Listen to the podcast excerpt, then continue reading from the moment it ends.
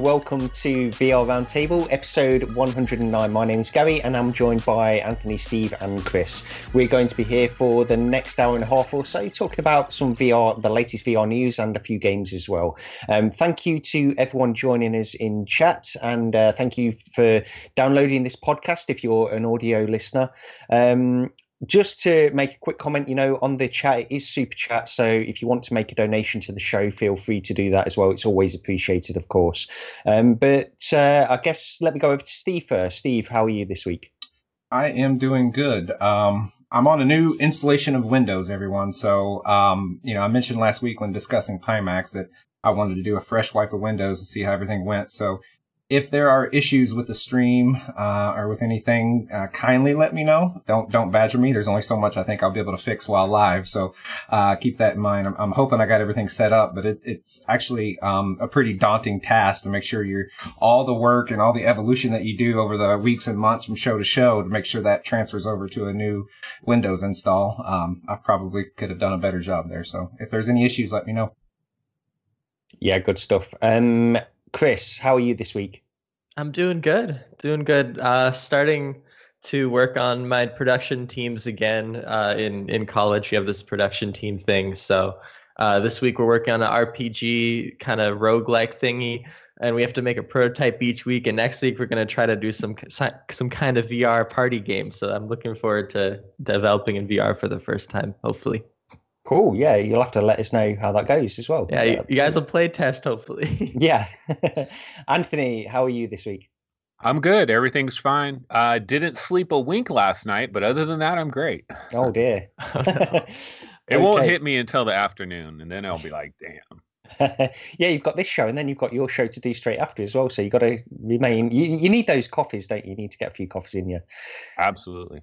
Okay. Um. Yeah. So, well, I've been playing a lot of Elite this uh, this past week. Um. I played with Flute Logi, who's in the chat uh, last night. We uh, played a little bit of multiplayer Elite. Had a great time in there. He's a lot more experienced than I am, but uh, yeah, it was good. It was really good just to experiment with different things in Elite and uh, try something else out. But um, I won't be talking about that in games. Um, we've got a few different games to discuss later on.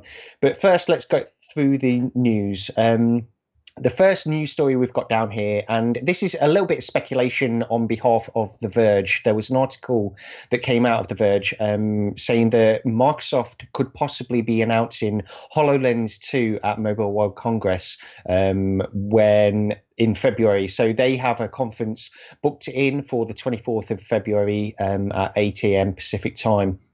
And the speculation from the Verge article, they don't really give too much um, concrete, honestly, on why they have this impression, but they seem pretty confident that this is going to happen um, at this event. And the, the, part of the reason is Alex Kipman, um, who works at Microsoft and was quite heavily involved with the uh, production of the original HoloLens and is also um, involved in VR and AR at Microsoft as well. He will be attending Mo- Mobile World Congress. Um, so that sort of points to the fact they may be possibly announcing something. And the, the, there is a rumor that this new headset will have a wider field of view. It will be lighter, uh, more powerful, using uh, an ARM-based chip, uh, the Snapdragon 850 this time. Um, so all of these things are yet to be confirmed. But I think the Hololens, because it's been around for so long now, I think everybody's ready for the next stage um, and to see what they've done over the past few years um, in terms of AR. Um, Anthony, you know, you're a fellow AR fan as well. What what do you think of this news story? Do you think there's anything behind it, and what would you like to see in Hololens two? Yeah, so I they seem incredibly confident about it, which to me says they know. They know this is going to be HoloLens 2, but it's unofficial. Like they have somebody in Microsoft that is like, yeah, this is going to be HoloLens 2, but you know, we can't say anything. I'm I'm thinking that that has to be it. Um but yeah, I'm excited for it just from the standpoint that you know Microsoft. We got to remember they were they were basically the first out the gate, right, in this whole AR thing. And I remember when they showed Hololens off, like way way back in the days. It was like at Xbox. Um, you know, it was at the uh, E3 show. Like like they would give a demo of it, and this was this was before it was even into VR, I think, right? Or somewhere around there they were they were showing off hololens and they were showing off Minecraft in in HoloLens and and they had like a little brief Halo experience in HoloLens. I remember Jeff Gerstmann talking about it on Giant Bomb. Like they went into some E3 demo and they got a really brief Halo experience that was in HoloLens. And that was all a long time ago. And and ultimately HoloLens, the first one, is not a consumer-based product, but I think Microsoft was pretty smart about it. They they knew that it wasn't going to be consumer based. Where we look at somebody like Magic Leap, and it seems like they really thought this their Magic Leap one was going to be a lot more consumer based than it probably can possibly be. And Microsoft was a little more down to earth about that situation. But I'm looking forward to this because this is generation two of their inside out tracking and they've had a crack at inside out tracking. They have it out there. They have it in their HoloLens. They have it in all the Windows mixed reality headsets. And I've said it a million times, but I really believe like when a company makes a first attempt at something, I'm not super excited about their first attempt because I always feel like they're going to come up short. Like they're going to learn things and it's going to fall short. And then the second attempt, they learn all their lessons from their first attempt. And so I think the tracking is going to be better. Um, hopefully, it's going to be a bit smaller and less bulbous in nature, a little bit going back to the Magic Leap style.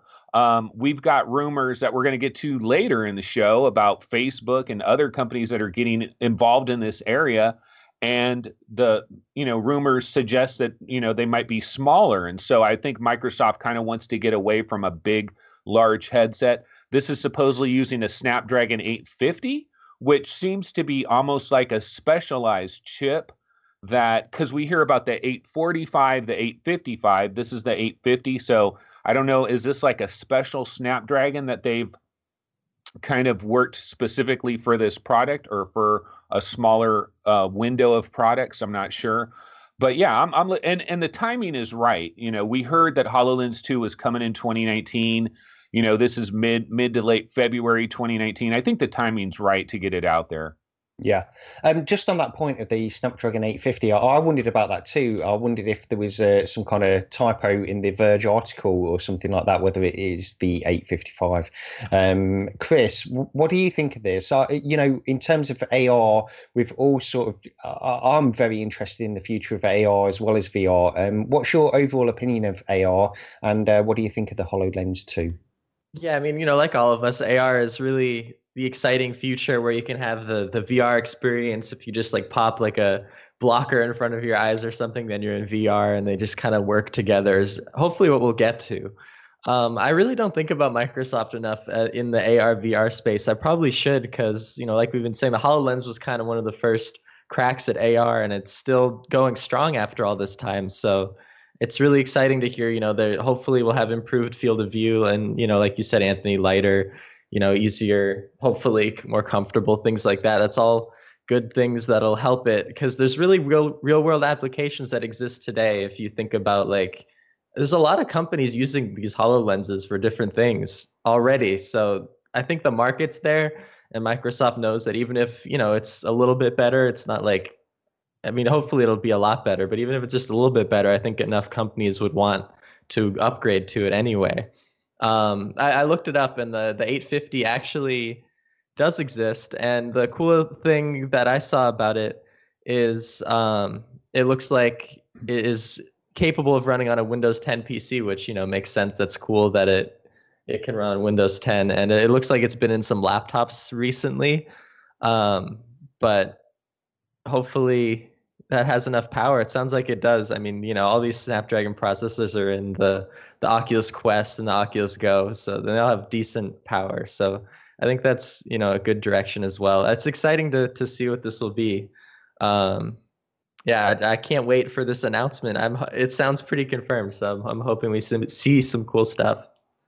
Yeah, the um the other thing on what you touched on there, Chris, as well, is the fact that a few weeks ago we did report on on the story about um the U.S. military uh, that, you know Microsoft winning a contract for uh, Hololens headsets with the U.S. military. So you know, I think that they're seeing a lot of interest in this, and I'm sure that as they progress with it, the the, the field of view on this one is rumored to be 60 degrees, I believe, um, compared to I think it was 40, 45 degrees with the original Hololens. Um, so I suppose that's quite a significant upgrade. It's still not really enough to make it compelling overall, I, would say, but it's it's interesting to see where they go with this stuff. Steve, what do you think of HoloLens 2? I am, you know, I, I don't think too much of it. I haven't, I haven't really tried to analyze it and, and think, you know, what is this going to mean? Because I still think it's mostly sort of in the dev kit space. Like, um, it's cool. Like evolution's great. Like but I, I don't know that it's going to greatly impact me. I don't I don't know that um, you know, I'm going to be in the market for a HoloLens 2 or anything. I, I, I, don't think anything's necessarily coming to, to us as a consumer. And, and that's the angle that I care about the most relative to me, of course. So, um, I'll just, you know, it'd be interesting. I'll follow it. I'll, I'll kind of see what they're announcing and things like that, but I'm not going to, um, be overly uh, worried and, and, and really thinking that it's going to be something that I'm going to uh, ever have in my hands.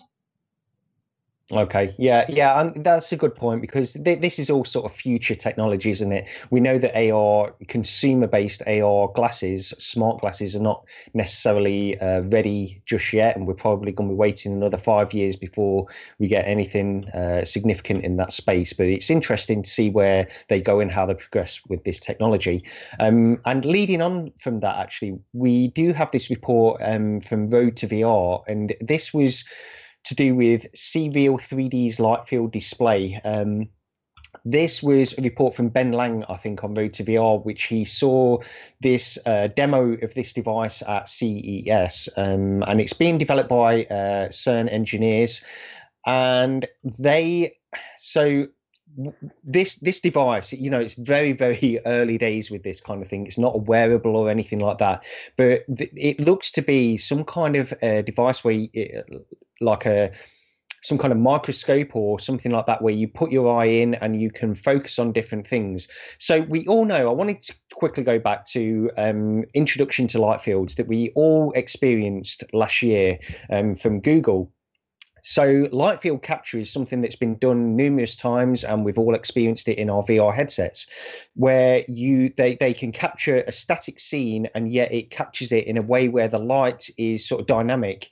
Um, so if you experience a scene in VR, you you have this this experience where the light moves around. When you move your head you get a different point of view of the light and it makes a scene not far less static than it actually otherwise would be. Rather than being paused in time it feels like you're standing in a room which is actually moving through time but but but it's just not not moving you know it's just the, the state of how it is. We've seen other experiences um, like the hallelujah experience where they had light field capture and as you move your head it's not a 360 video as you move your head from side to side you actually get the the stereoscopic effect and you get a realistic impression of where you where you are actually positioning uh, your view so that's light field capture, which has been sort of proven, and we've experienced it in VR. This is a light field display, which actually takes all of this kind of stuff, but then it displays it in a way where it's not using eye tracking or anything like that. The light field display uh, emits light at certain angles so that you can focus on certain parts of a scene um, and it will focus accordingly. So there's no eye tracking, it's not following the position of your eyes to then change the rendering of that particular point, um, and either blur it or focus it in the way we've seen in some other technology, this is actually using a more natural method of uh, doing sort of uh, focus and um, yeah, it looks pretty interesting. You know, I guess you, like all of this kind of stuff, we really need to experience it firsthand. But the the thing that gets me excited by this is the fact that Ben Lang at Road to VR was so he was so excited. It was his enthusiasm um, that he he wrote about in that article that made me excited. And when you look at the video which we're showing now, you can see that there's there's a lot behind this and it's not ready yet you know it's a long way away but it's interesting to see again all of the future of this kind of technology. Um, Chris, I'll go over to you first on this. Um, uh, uh, it's difficult for me to describe this because I don't fully understand it myself. You know, I'm trying to uh, read as much as I can about this stuff, but it seems to be that the the light is focused from this display because it's uh, entering your eye at different angles, um, and that's what allows your eye to focus more naturally on this kind of display. What do you think? yeah, I, I guess easiest way to describe it is like it's just how you you're you used to it in the real world right? Like i you know light bounces off an object reflects into your eye and you see the depth and you can see all this stuff. You know right now it's a pretty rough way of doing it. Like uh, we can't even you know focus on stuff up close in like the rift or the vive or anything like that yet.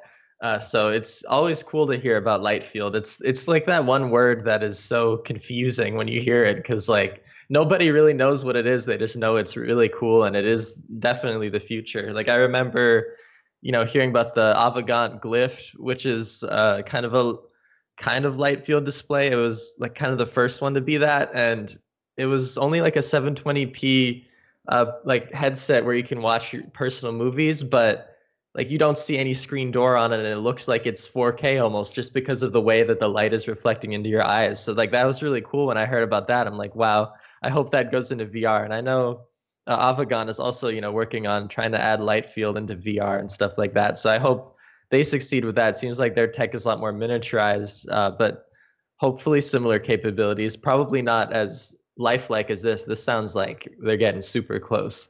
Uh, but it does sound like everyone is racing towards light field in one way or another, whether that's on the display side or the uh, camera side, which is also super interesting. Both are important, I think. Yeah, this um, Anthony, I'll go over to you next on this because this sort of goes hand in hand with the previous story in terms of AR. This could be applied to not just VR headsets but also AR as well. Um, the the technology from the video looks looks great, but the, when you see the picture of this device in its current form, you know it's not practical in terms of a wearable or anything like that. What do you think of the future? How far away are we from getting this kind of device um, on our heads? Yeah, I I don't know. The one thing I'll say is I, I've I've seen the videos that CREAL3D has, and like one of the founder guys is you know he's talking about it and he's like, what if you could just have little glasses? he talks about you know just little glasses on your face, and I'm like, but he keeps talking about VR, and then he keeps talking about these little glasses on your face, and I'm like, wait a minute, what are you talking about here? Are you talking about VR or AR? Because you're kind of like talking about these little glasses are going to do all this magic. And then, yeah, you do see the big giant contraption that they're using right now.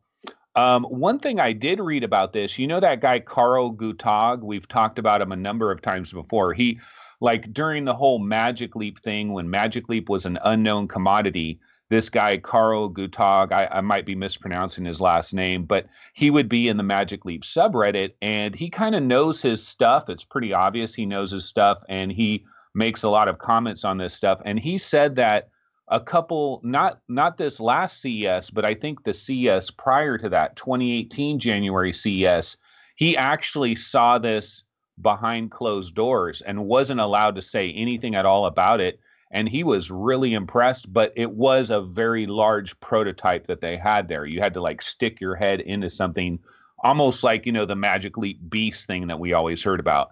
Um, so as far as like when is lightfield going to actually come to end level consumers one of the problems with it is just pure storage and file size.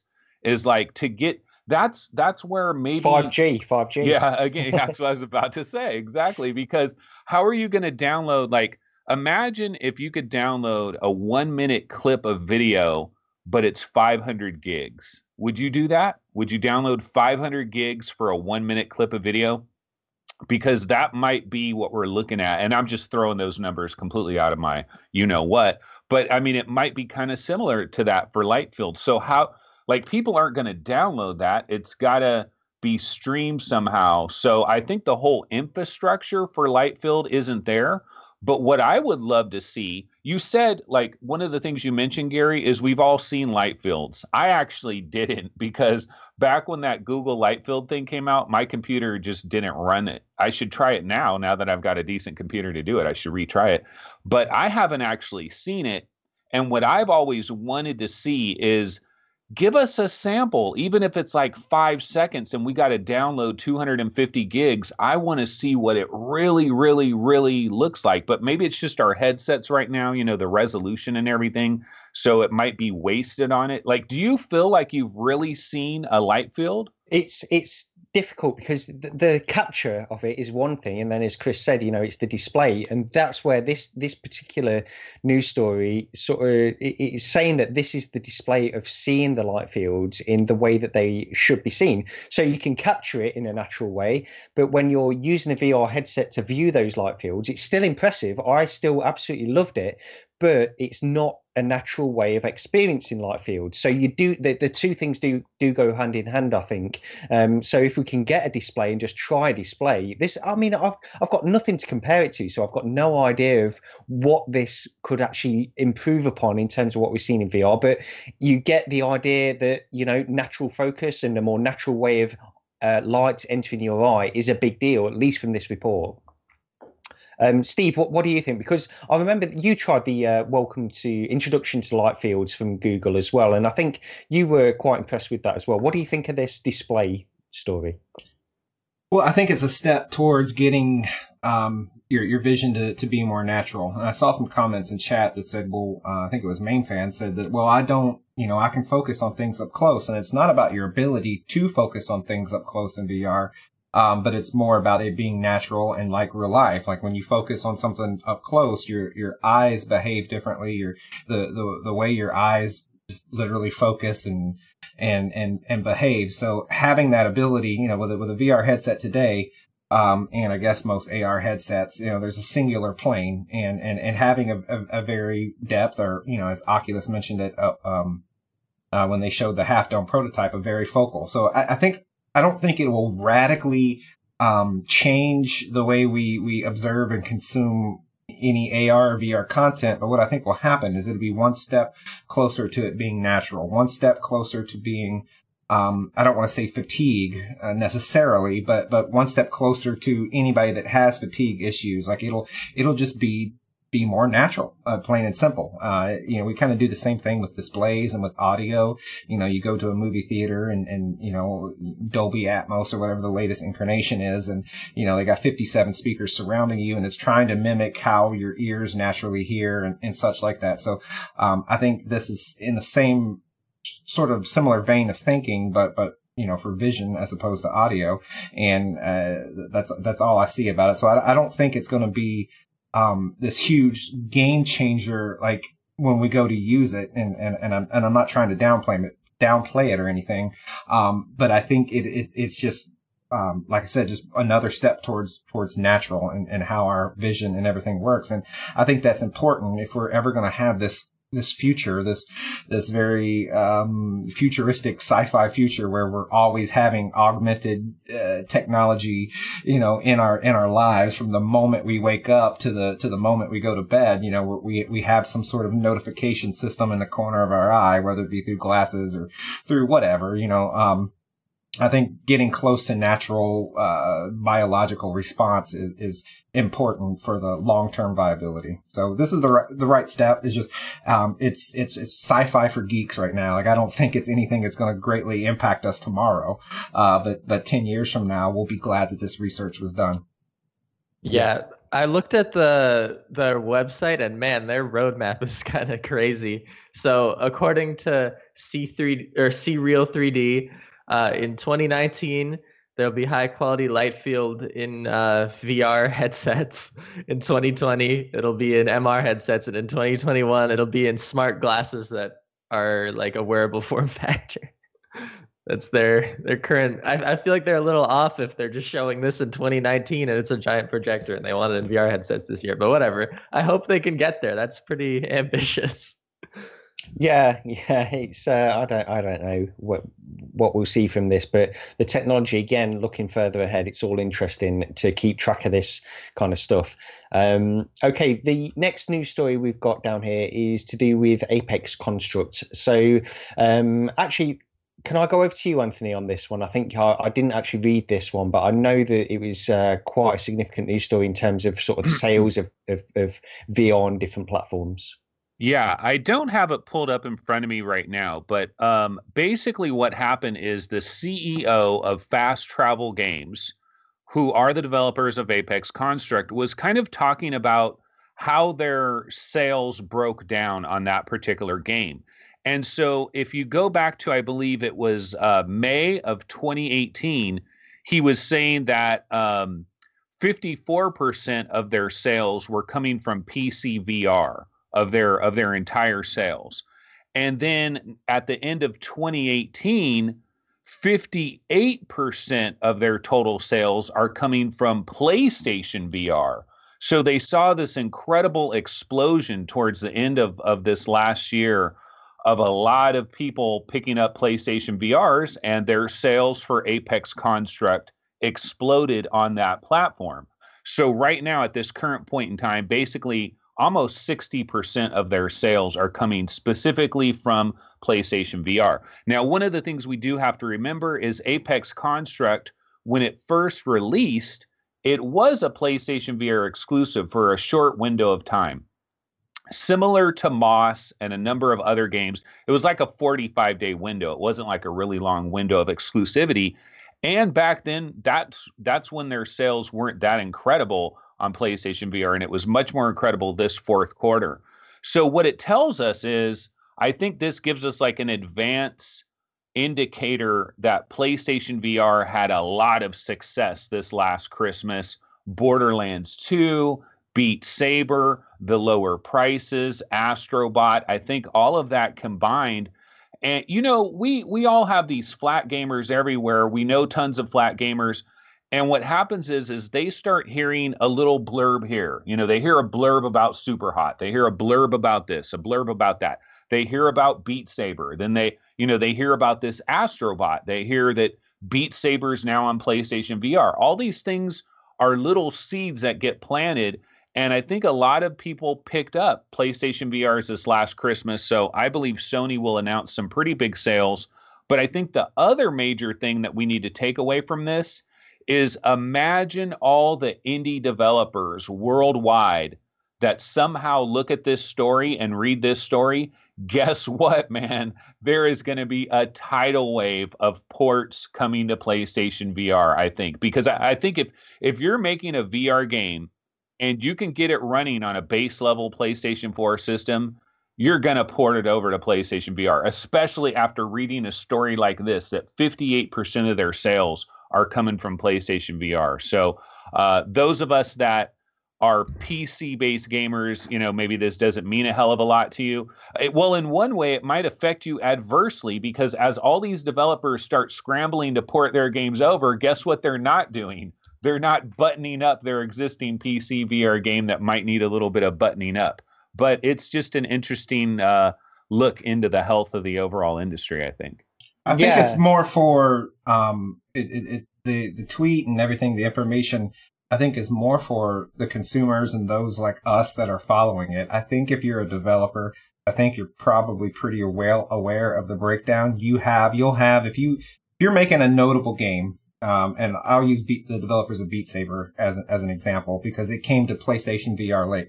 I have to think that, that, that people on Shuhei Yoshida's team are knocking at your door, sending you emails saying, Hey, look, look, look at these numbers. Uh, on average, games that are multi, uh, on PlayStation VR and on PC VR, you know, the biggest bulk of them are selling on, on PlayStation VR. That's Shuhei Yoshida's job and, and, the, and his team's job. So I think developers are probably already pretty keenly aware of this information prior to, um, um, Apex construct developer releasing the info. Um, I think it's interesting and, I, and I'm glad they did. I'm not saying the tweet isn't worth much because we get I, I, guess I would have assumed that to be the case anyway, but we, it's nice to get that kind of confirmation.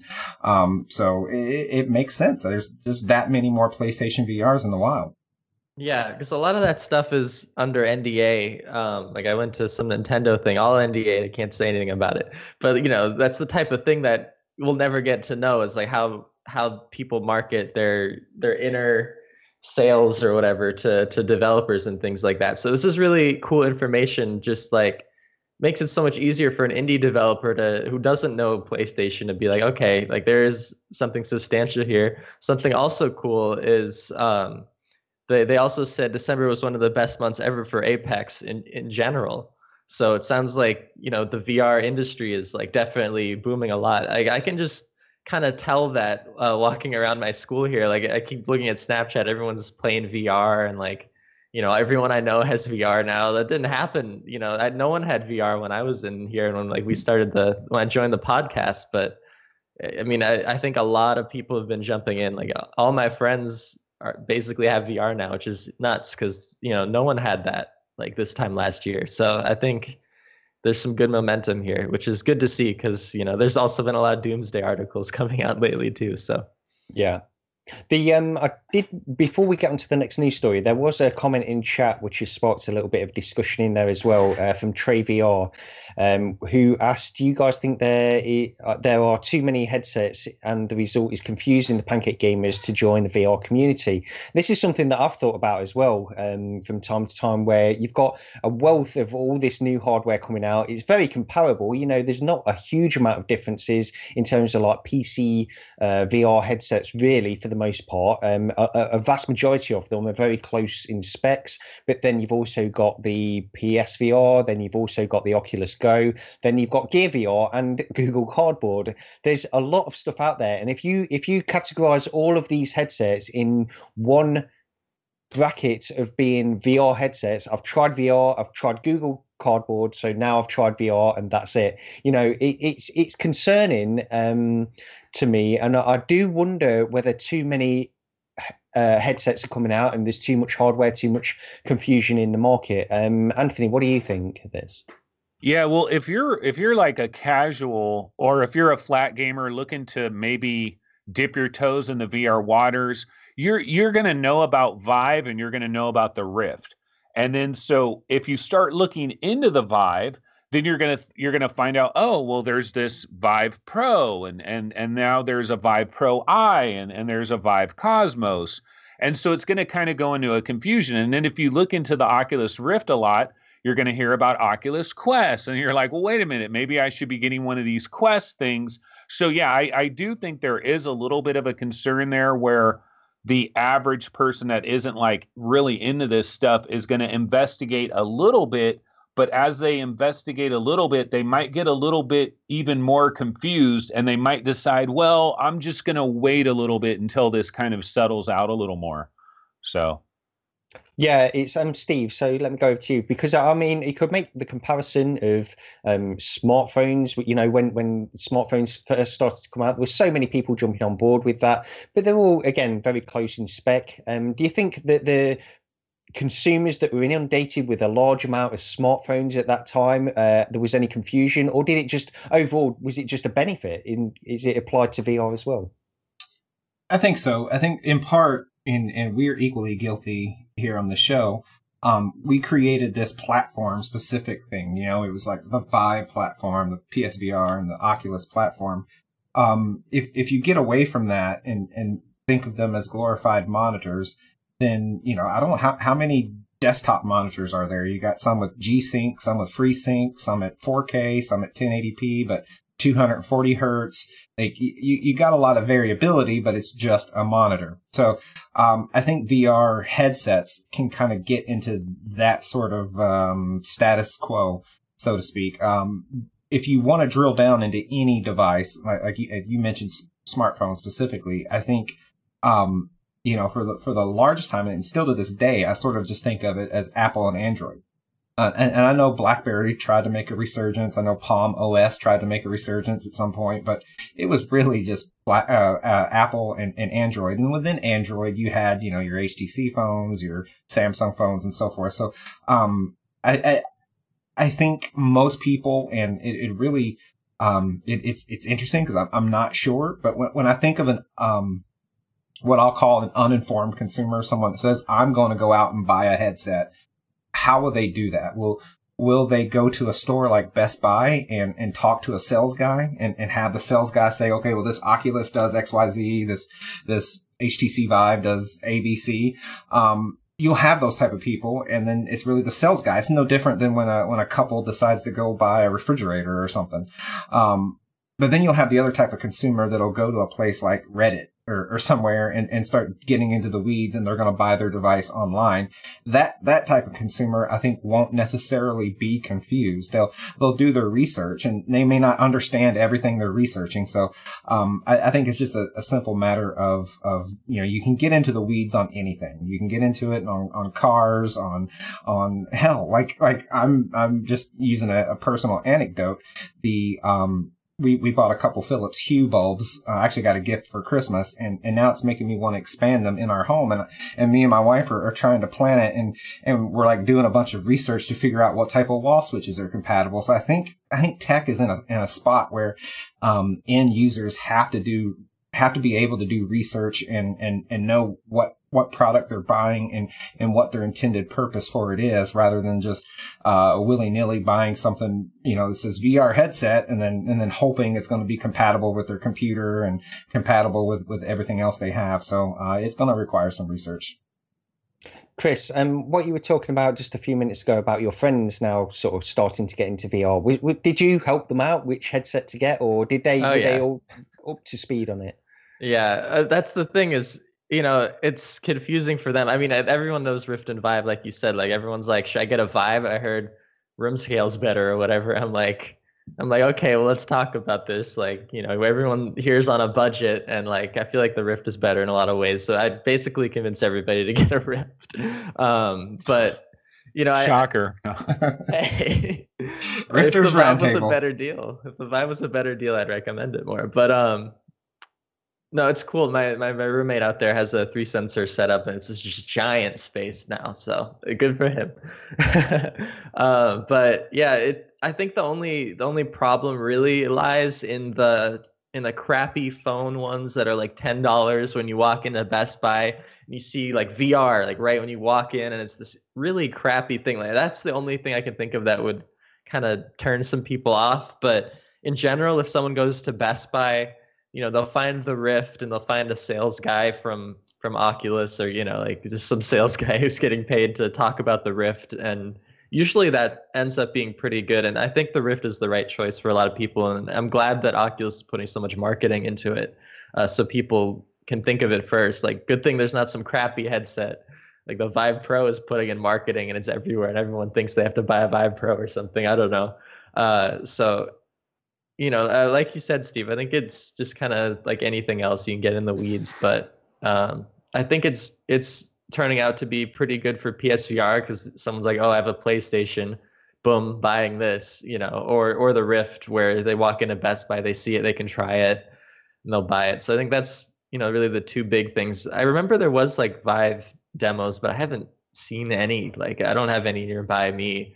Maybe they're not doing that as much, but uh, I, I, think the in-store thing is probably the best for general consumers for now. Uh, but yeah, it's our job. We got to spread the word and tell people what to get so they don't screw up.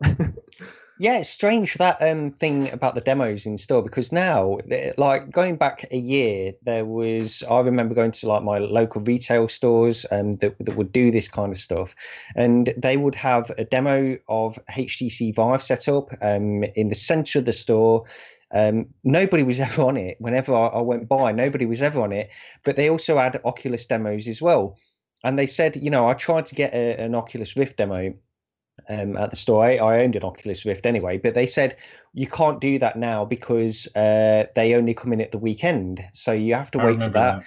Yeah, it's, it, it's crazy to me, but but you know, I guess it just comes down to the fact they weren't selling enough to to warrant the, the the amount of space they had to dedicate to VR demonstrations, unfortunately. And it's just the sad state of affairs, I, am afraid. But it's um well. You know what it is though is like you can go into a GameStop, right? And they have a a thing set up that has a Nintendo Switch right there, you know, and it's it's all built in and they don't have to have a a chaperone right there and that's that's the problem. That it's it's the wire and then you can't say well oh oculus quest is going to save all of this because there's no wires somebody just puts on an oculus quest they're trying it out and then they take off running they're gone you know? Um, but one of the nice things i have seen is that playstation i don't know if you guys have seen any of these photos but there are these things called malls here in America. They're kind of dying, but they still kind of exist. And PlayStation has actually been going to malls and doing demos at various malls. And um, that's kind of cool. I wish we, I hope we could see more of that. And w- one thought I had in my head is what if Oculus and HTC, like, what if they had a special program for VR arcades where do you want to demo a Rift? Do you want to demo a Vive? Go to your local VR arcade. Make maybe they could have some kind of kickback where you get like a 30 minute trial at a VR because the VR arcade is already set up. They already know what they're doing but they're not going to give somebody a free demo because that's not what they're trying to do. But if Oculus or Vive was giving them some kind of kickback for the demo, and maybe they had to just write down the customer's name and an email or something, you know, things can happen. There's ideas that can be done. Yeah, sure. Okay, uh, well, let's get on to the final news story uh, that we've got down here. And this is to do with the fact that Facebook, um, they've got a few more changes in their VR and AR uh, departments. Um, I don't know too much about this. Basically, they've moved a lot of people around, um, and there's not a lot to say other than the fact that that they are still sort of moving things around, trying to pin down the right place for all of these people. Uh, a few people are staying in the same places, but there seems to be so many changes in Facebook in terms of uh, VR and AR. They do call it sort of VR and AR now.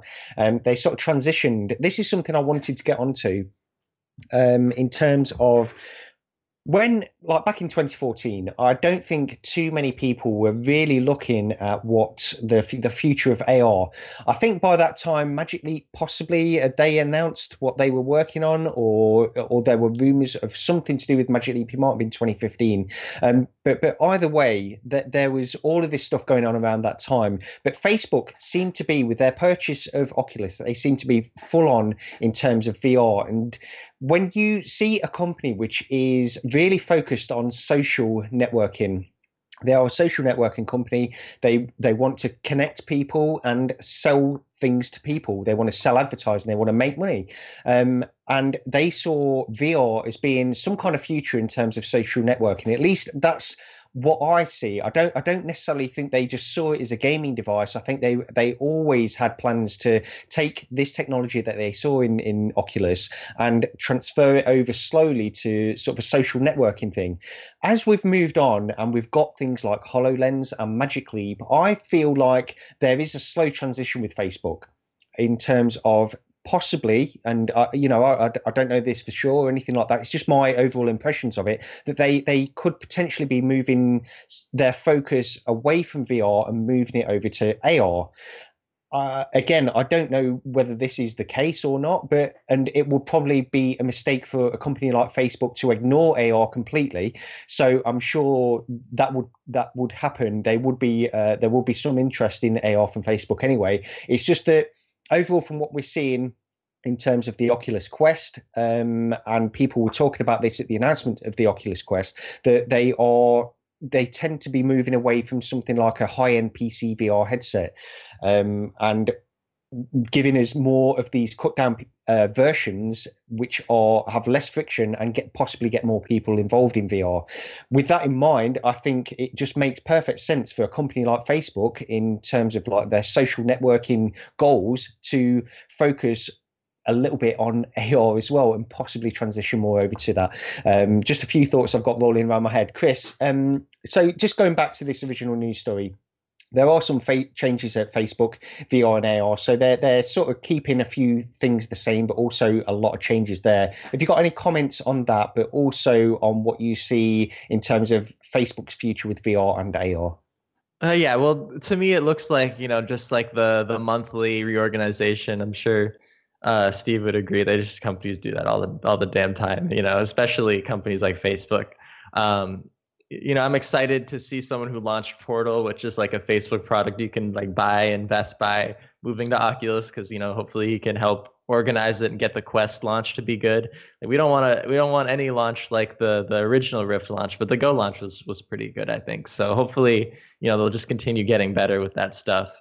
Um, but yeah, to me it just sounds like you know all good stuff. Um, in terms of like the AR side of things, I think I think you're right that Facebook is investing more in the AR space maybe than VR, but you know, based on the fact that they kind of build on each other. If you're developing for AR, you come up with some innovation, it'll probably work for VR. So it's kind of easier to research both at the same time and hope you get gain some insight um, on both of them. So maybe their their approach is like, you know, try to develop far out AR ideas and then be like, oh, we could convert this into a VR product next year or something. And then like I think VR is a lot easier in that way. So it sounds to me like that's probably what they're doing with their research, just trying to focus on the future, you know, long into the future and and figure out little wins uh, in in the short term with that. Uh, but yeah, it sounds like Facebook is you know still investing heavily in in VR and AR, which is exciting. You know, they didn't give up on us. They're they're still fighting.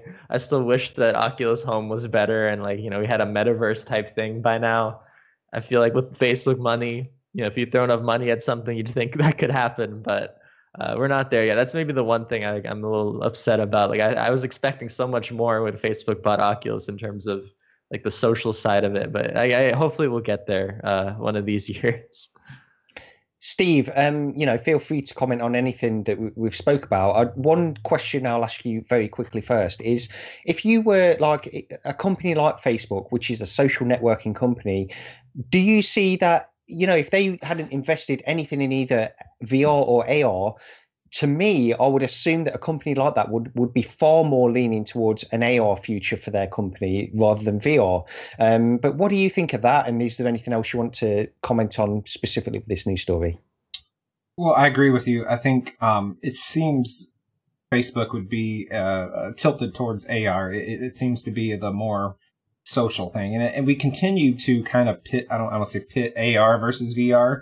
Um, they, they're different. Um, but I think there's going to be so much technological overlap. Like, you know, it, it would be like arguing, um, you know, Blu-ray versus HD DVD. Like, like it's getting into the weeds, but like, um, I, I, I I don't know. I just I think there's going to be tons of overlap. So I see that they went down the VR road as a way to kind of get the ball rolling. But I do think AR esque uh, elements are what what's their end goal, and a company like Facebook has to constantly innovate. Um, you know, they bought didn't they buy Instagram, and you know they kids like it's it's already the kids that are like 10, 11, 12, 14.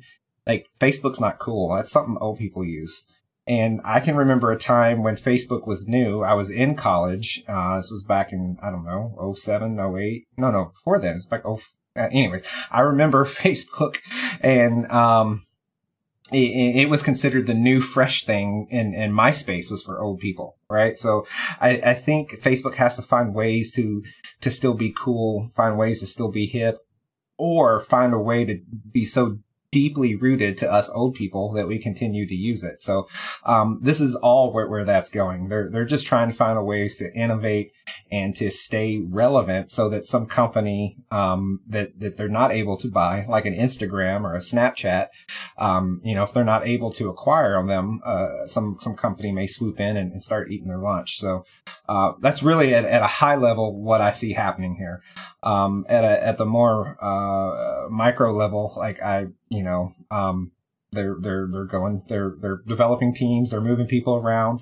I don't think there's tons to to say. I, I think um, kind of reorganizing eh, eh, different elements of your company are, are pretty commonplace. And um, you know i think they have a lot of money and i think they influence the market. So i'm glad that there is a big hitter. Like a lot of people don't like facebook. I'm sort of neutral on them. I don't hate them but i don't love them.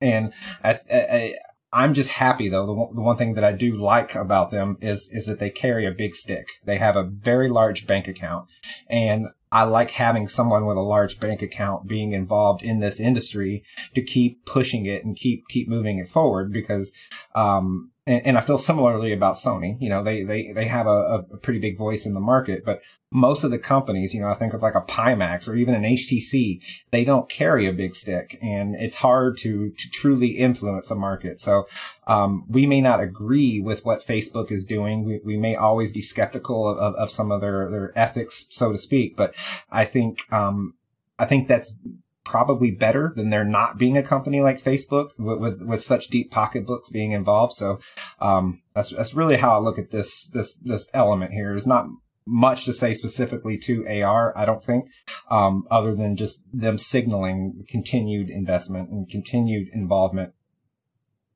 Yeah, Anthony, I know this is a little bit of an AR heavy show, um, but um, so that means he loves it. Have you got any sort of specific thoughts on this? But also, I, I, don't know if you want to mention because we're getting a lot of comments in chat about Apple as well, and, and, we know this is sort of the the beast that's rumbling beneath the surface in terms of AR because they are going to do something eventually. Uh, we just don't know what yet. What What are your thoughts? Well, first on the Facebook thing is like one of the main issues with this news story here. So was it Business Insider that originally had this information, and and they have like Business Insider apparently has somebody that has seen this prototype of this AR thing that Facebook has, and supposedly it's it's very lightweight, like much lighter weight than like a Magic Leap. Like I think they estimated it's like 70 grams or something, and I think Magic Leap is like 400 grams or something, you know, ballpark, right? And the person that tried it said that it was lightweight, but it didn't feel like something where if you accidentally sat on it, you would just crush it instantly. So it's kind of like in between this range there.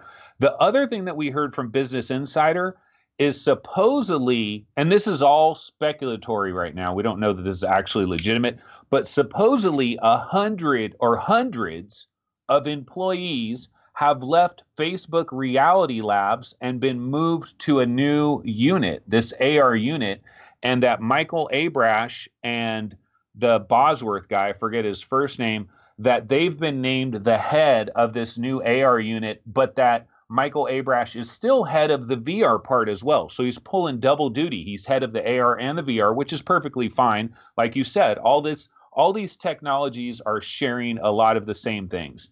Um, but the thing that jumps out to me is hundreds of employees. Like if this was like 10 15 20 employees that would be one thing but hundreds of employees um, a lot of people were kind of thinking that this might signal that something is imminent like an announcement is about to come and like they're shuffling the decks they're arranging things because an announcement is imminent and they're getting ready and like all of these titles it's now da da da da ar slash vr all of the titles now at facebook are like ar slash vr so it used to not be that now they're putting ar and it's you know alphabetical. But but basically what we're saying here is if you're mark zuckerberg and you've seen AR prototypes behind closed doors that are maybe seven years into the future. You know, they have to be miniaturized. They, you know, they're it's not ready for prime time. And you know that AR is going to be a major deal, just like he knows VR is going to be a major deal. That's why he bought Oculus because he could see the future.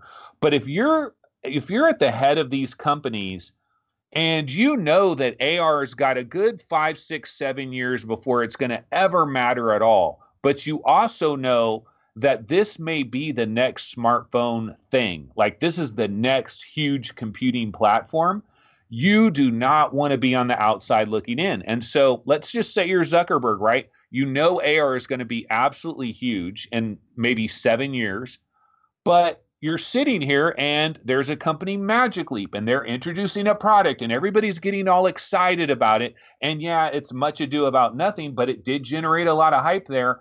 Then you have at CES, you have companies like Nreal and you've got like and you know, all these other little companies have their little things that they're showing off. Every time somebody shows off a new AR thing or, or announces some breakthrough AR thing, there's got to be a little part of you that feels a little tinge like, oh shit, this might be danger, danger. You know, like these are other competitors that are going to try to eat our lunch at some point. And so you start to get a little bit shaky because you really believe this is the future. So I believe you could take hundreds of employees and move them into a special facility and feel like, you've got to step up your efforts because Apple, Google, everybody, Microsoft, you know, you hear Microsoft is going to unveil HoloLens 2. These are all major competitors that want to run the show. They want to be the leaders in this next computing platform. And your your cards are not on the table. You're not even part of the program right now. Behind the scenes you are, but but out front you're not there. You start to get a little bit concerned and a little bit worried, I think. And And it's still way too early. Like it's way too early for VR, but at the same time, you don't want people to forget about you. So uh, the thing is like people think there's going to be announcement imminent from facebook about some major ar product like they're going to show off these glasses and it's going to be a big deal like gdc or something like that but i go back to the oculus quest man you don't want to confuse the message the oculus quest is a real product that is coming this april it's 400 bucks they're going to be selling it at all kinds of stores you don't want to screw that up. So I don't think they introduce anything AR until later this year after Oculus Quest has already had a great launch and and the wheels are turning and Oculus Quest is going good. But something is brewing behind the scenes if hundreds of literally hundreds of employees have left a, a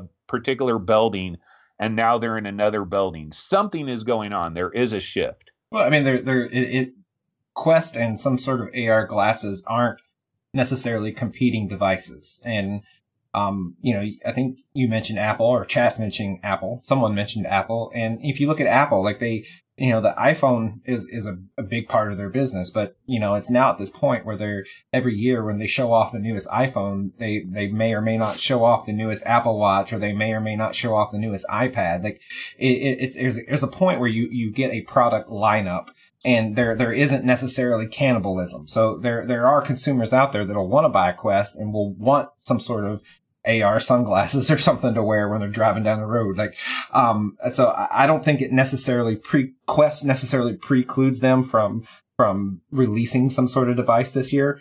Um, I'm not saying that they are. Like, I, I don't necessarily believe that they are, but I don't think that it, it says, hey, you know, we, we gotta we gotta focus on Quest, otherwise we're gonna confuse people and and we can't release anything else. Like I, am not sure I, I, believe that's true. Okay, well my my argument, like Steve, for me, for all of us on this show, it wouldn't confuse any of us. But I'm talking about like your your buddy, you know, your average buddy that you go golfing with. He hears about an Oculus Quest, and then he hears about Facebook AR, blah blah blah, and he and he's like, wait a minute, is it is it VR or it? The the the average Joe Schmo, which may not even be um, ding ding ding. Somebody that's, that's going to buy either of these things. There you go. That's still, but that's still, where I'm at. Confusing like, them. I, I, don't think you confuse people like that. I think the the launch of the Quest is so incredibly important. You don't take any chances with that. I I would bet dollars to donuts there will be no AR announcement pro- before the Quest. I, am not saying I'm, I don't think there will be. I, I 100% don't think there will be but I don't think it's because they have to avoid confusion with the quest because anybody buying a quest in, at, at in early on is is going to be informed enough right? They're not at a point where where where someone's buying this crap at walmart. Like anybody buying this stuff is within reason are going to do their research. And and i'll stick with my apple example. Like anybody buying an iphone understands what they're buying. Um you know they, they understand that it's not a watch. They understand that it's not a tablet. Like at, some point you get you, your consumer is intelligent enough um, especially when it's a niche product that they're not going to be confused by by different technologies. Some people may be. I'm not saying zero, you know, souls walking the earth will, will be confused, but I think the bulk of, of your consumer won't be confused. Again, it's a moot point. I don't think they're they're announcing a a AR product, but at some point, um, again, like Apple, if if they create an AR product line and a VR product line, they're going to have to get away from this idea of cannibalism. Like that's not tenable long term. They will have to talk about multiple products at the same time because they're going to want them to have some sort of overlap connectivity or or something like that. And and I just I can't see a world where they're so scared. It's it's not like Xbox and and, and Sony. Like they they they'll have multiple devices multiple services multiple uh, platforms so to speak and and they're going to have to be able to talk about them simultaneously. And we have to get away from the idea that the consumer is so stupid and scared that they can't because the, the new consumer, the next generation of consumers, they're not grandma that, that grew up with a rotary phone.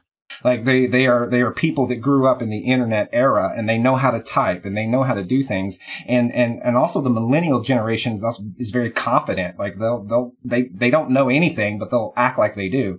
So, um, no sorry, offense, Chris. sorry. so like, I, I think, I don't think we have to worry about confusing people. I think that'll, that, that, that'll sort of die off when, when, when, when the, um, the baby boomers, you know, are no longer making tech decisions. Yeah, but I think you know Anthony is, is spot on with that. Facebook really needs is is thinking like all these companies are making AR things. We don't have any products. We're just doing all this research. We don't have anything to show for it. We don't have revenue to show for it. Like Microsoft did a little bit of research, released something. They're making a bunch of money. They have the, the you know the military contract. Like you know what what is Facebook doing? They're they're not making money off of this research yet. So I think you know that's you hit it on the head, nail on the head there. Like they they need to start making money, maybe just you know for themselves to not be buried uh, uh, yeah, yeah, it's good. Good point. Um, because they do need to start exploring this this area anyway. I think it's worth mentioning that I assume everybody's sort of on board with me in terms of this AR technology not being anything close in the next couple of years in terms of what Apple will possibly be releasing or anything like that. I, I assume, I mean, I'm assuming Apple won't release anything for at least three to four years, something like that, because they want to get a form factor down to the point where people will uh, want to buy these things. Yeah, Apple's biggest pro like like we're not going to see an Apple product anytime soon in this category because see the problem with Apple they are so hyper focused on image and appearance and it has to fit in. Like apple is never going to release a big bulbous thing that that you put on your head. They're, they're just never going to do that. They simply will not do that. But if we look at something like the Nreal Light and we're starting to see things you know it's smaller. It's a smaller thing. It doesn't look quite as obnoxious. Um, so i think that's See, Apple, but then at the same time, Apple, when they come in, they want the technology to be in- incredibly compelling, which means a large field of view and and all the all the accoutrements that come along with that. But at the same time, it's got to have a cosmetic look that works for them. And and those those things are they're opposed right now and and i don't see that change like it's going to be a couple of years so i mean don't even think about apple right now. Yeah yeah and i think any any company you know we're seeing all of these things from hololens uh, from microsoft and all of these other ar companies. I think that they're doing great work in what they're doing but none of these products are consumer based products that will get to the point that we all want them to get to is mobile phone replacements. They're they're just not ready. The technology is just not ready yet. And whether it, you know, part of me wonders as well whether it's even physically possible. Is it is it even possible to get something down to the size of a normal pair of glasses that has all of this power and all of this thing, all of this stuff that it can do? A Hololens kind of experience with a really wide field of view in the the form factor of just a normal pair of glasses. Um, you know, I'm sure people are working night and day on trying to get it to to realize whether that's possible or not. I I don't know. Um, but uh, John yeah, in chat says it's unusual for Apple not being the leaders when you think of, of how big the impact they had with tablets and smartphones, and that's a very good point because Apple may not be the leader. Like like they they knocked it like they they had a series of of you know starting with the iPod into the iPhone and and sort of kicking off the tablet. Like they they had one success after another, but I think that doesn't guarantee them success in a totally different space. Like they could kind of kind of in the AR VR space could fall back to pre iPod Apple. Like there's no guarantees that they're gonna gonna gonna be the major hitters. Um, I wouldn't assume that they wouldn't. Like it, it would be foolish to to to think you're going to win out against Apple necessarily. But um, I, I, like John's point there that they may not necessarily um, be the the the Goliath that that we think they will be. Yeah, that, I mean, they certainly, as, as Crunchy says as well, Apple doesn't go first. They won't be the first. They weren't the first to smartphones. They just did it in a more compelling way, and people followed suit after that. Um, so I see a very similar thing possibly happening with with AR headsets, um, but we'll we'll see what happens with that. Okay, well, let's get on to a few games that we've all been playing this week. We've got a few to talk about. Um, the first one is a big release, uh, Ace Combat Seven. Now. Uh, I don't believe any of us, well, none of us picked this game up, but you can get the demo um, from the Japan uh, PSN. So um, we've sort of made a, Kristen, a, a PSN, what, a, uh, what are a? Japan you- PSN feeling in account there? I feel uh, like to I'm download really the demo and give it a try. Because Um, like this is so actually Chris, it's uh, so no, detailed. sorry, it's have so you tried insane. it, I Chris? want to like You've- lean out. No, okay. Uh, Anthony, let me go over to you first on this one. Um, so there's been a lot of people talking about it. Everybody seems to be raving about it. What's your opinion? Yeah, so you know, people were really, really raving about this thing. Like in the same, they were raving about it in the same way that people were raving about Wipeout VR when when everybody first got their hands on that, or Astrobot when everybody first got their hands on that. Maybe not to the degree of those two, but pretty darn close in terms of like the ranting and raving. Like I forget who it was at Upload VR that did the review for Ace Combat 7 but he was basically talking about like grinning from ear to ear and and that um this was the most impressive VR ex- like he kind of basically said it was the most impressive VR experience he's had to this point in time.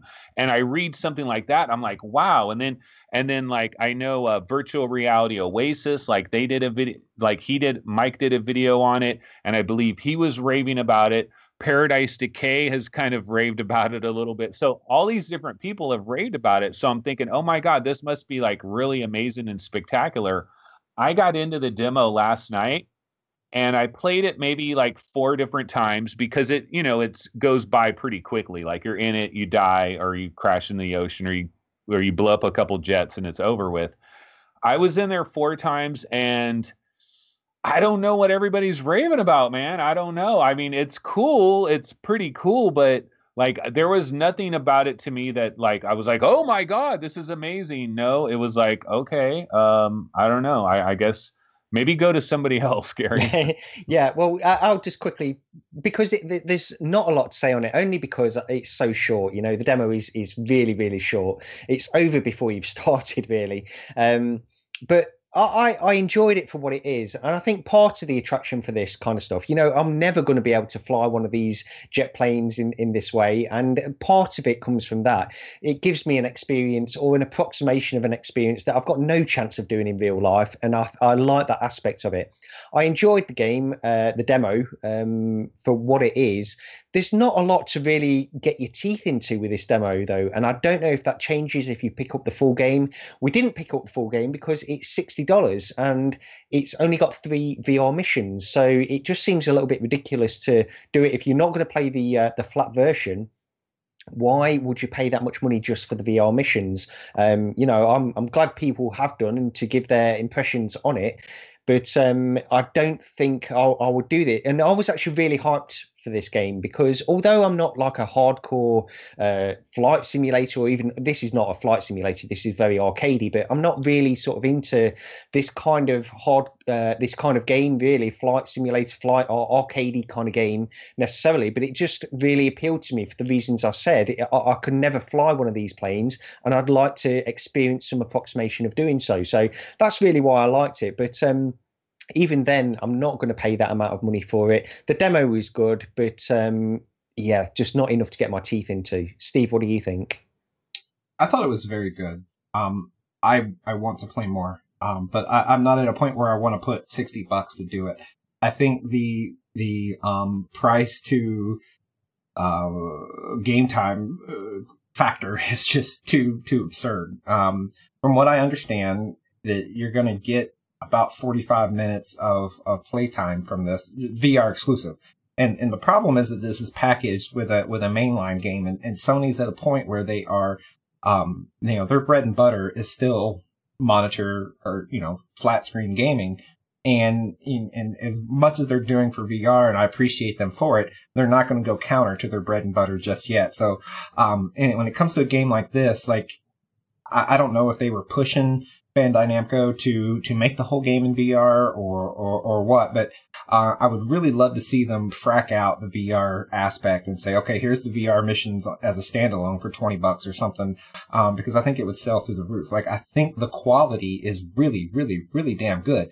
Um, I, I had a great time with it. Now I did use my HOTAS Thrustmaster that that I have. Um, you can kind of see it in the chair in the background. I, I have it mounted nice to a to an office chair, and um, it, it, it's a great time. Like I want to play more of this, and I think the arcadey aspect that you mentioned, Gary, um, really suits me because uh, I'm impressed with the technology. I'm impressed with the sensation of, of flying.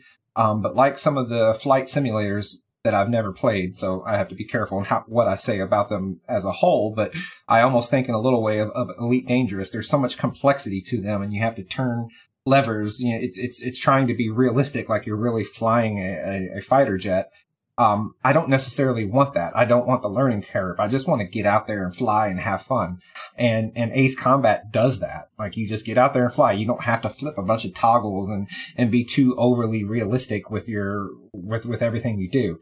Um, so, so this is really up my alley, very much like, um, why I like Drive Club, uh, a lot because it's, it's, it's arcadey enough. It's realistic. It's not like playing Need for Speed or something. Um, but it's arcadey enough that the learning curve isn't just really, really steep. Um, so I hope, um, I, I, recommend it, um, as, as for the content that it is, but I don't necessarily recommend people buy it due to the limited, um, uh, time that you get. Like the VR content is very small. So if you think you're going to play this game flat and you're really into flying stuff, then, then yeah, pay the 60 bucks. Like you'll enjoy this title, I think. Um, but if you're buying it just for the VR content, man, it's, it's a pretty steep asking price. And I'm pretty liberal. Like, like with, within our group, like, um, I'm the one that usually will buy something or, or advocate buying something, um, for, for, for the value or for the content. So, uh, if, if it's a no buy on the value proposition for me, um, that, that means it's really, I think, really sort of an outlier and outside of, of what, what should, should be happening. Um, which, which is unfortunate, but Great, you, great game otherwise. Yeah. Do, do you wonder why they have only included three VR missions? To me, when I'm playing this, the demo, um, there doesn't seem to be anything like overt in, in, in the sense that they'd need to take a lot of time out to develop um, specifically the VR where they could only do three VR missions and not convert all of the other missions as well. Is there anything you're seeing, and can you see any like reason why they would have limited it to three missions? I haven't the slightest clue. Like, of course, I haven't played any of the flat content, nor will I. Um, but like from from what I saw from the demo and from what I've seen of of, of people that bought the full game, um, I don't see a limitation there. Um, but I, I, I, don't know. Maybe it's a performance thing. Maybe, maybe the, the, the base mm. game is, is doing more. Maybe there's more jets. Maybe there's more stuff happening and they couldn't get the performance right. Um, or maybe they just simply didn't dedicate the resources. This is, this is what they set out to do. Um, because I believe the game was delayed at some point or we thought it was coming sooner. Um, yeah. I, I, went back actually when we were doing our 2019 preview. Uh, I caught a glimpse of our 2018 preview, and and we had Ace Combat 7 as you know as a 2018 game that we were looking forward to. So uh, maybe they just ran out of time. Uh, either way, like I don't, I, I, agree with you. I don't see anything that that says they couldn't have the whole game in VR. Um, but then again, I haven't really played it, you know, flat enough to to see or at all to to see if there is a technical reason why they couldn't have the whole game in VR. Um, I'd like to know that answer. Maybe somebody in chat is a Ace Combat fan and has played it flat, but um, just just my hunch is that's not the case, though. Yeah. Okay. Uh, well, let's move on to the next game, uh, which is another flying game, Flying uh, Flying Aces Navy Pilot Simulator. I think we've all tried this one. Chris, I'll go over to you first on this. What did you think of this game? Uh, yeah, so it, it's you know what it's called. It's a Navy pilot simulator. Uh, and it's cool because I haven't played too many flight sims in in VR. I feel like this might be, you know, this is pretty realistic um, in in terms of the cockpit of the Navy pilot um, thing. what do you call it? It, it's actually just just on that point, point Chris. Um, yeah. it's actually the same plane is in uh, Ace Combat Seven, and you can funny. actually see, yeah, you can actually see the the similarities between the two cockpits. Really, they're they're very close. Even the position of certain switches and stuff like that. That's funny. So you know, I, I think this is like a good start. I'll, I'll, label this game as it's a good start. I don't think it's ready to be released, uh, just because like you get in the game and there's like it's just not polished. It doesn't feel good. Like all the controls for me were finicky with the touch controllers. Um, you know we were talking about before the show and like the way you hold the stick isn't as natural as it would be on like you know if you if you play like uh, any other flight games so for me like I don't know, man.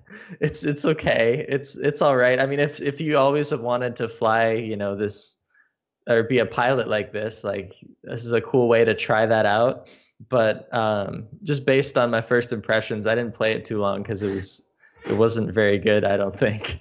Does someone it, else want to talk about it? Yeah, just very know. quickly, and um, just to because mm. I it's very difficult you know. We don't want to talk uh, we don't want to be particularly too harsh on any game on this show. Um, if we get we're, go, we're going to be honest but it's not easy to sit here and just criticize a game um, and sort of discourage the developer from doing it. And that's the way i felt the first time i went into this game. Now i played it again a couple of days ago. So the first time i went into this game the there was no stereoscopic view or anything like that uh, of the hangar where you start off. Um, so it was just flat. There was no 3D effect at all, um, and it's sort of it's a bad first impression to get. Also. Um, I think Anthony will probably touch on this as well. The the in, in the hangar, the, the guy that you're talking to, it's, it's it's not a great first impression overall, but I'll let him speak a bit more about that. Um, but then I went in again a couple of days uh, yesterday, and I got to grips far more. I played through the remaining training missions that I didn't do the first time, um, and then I went into the first mission. Um, I think actually there's a fair amount of potential with this game. Um, my first impression wasn't great, but once I went in and, and progressed a little bit more, and I got to grips with the motion controllers so it, this game uses motion controllers. I don't know if there's an option to use a HOTAS, which I would love because I think with this, uh, with the flight stick and throttle, having any kind of tactile feedback is a benefit with this kind of game. I get what they're trying to do, um, in terms of using motion controllers, flicking switches, starting the takeoff procedure in, in, in, a more natural way all of that works great. What doesn't work great is when you're up in the air and you're trying to control this thing with motion controllers and you've got no tactile response.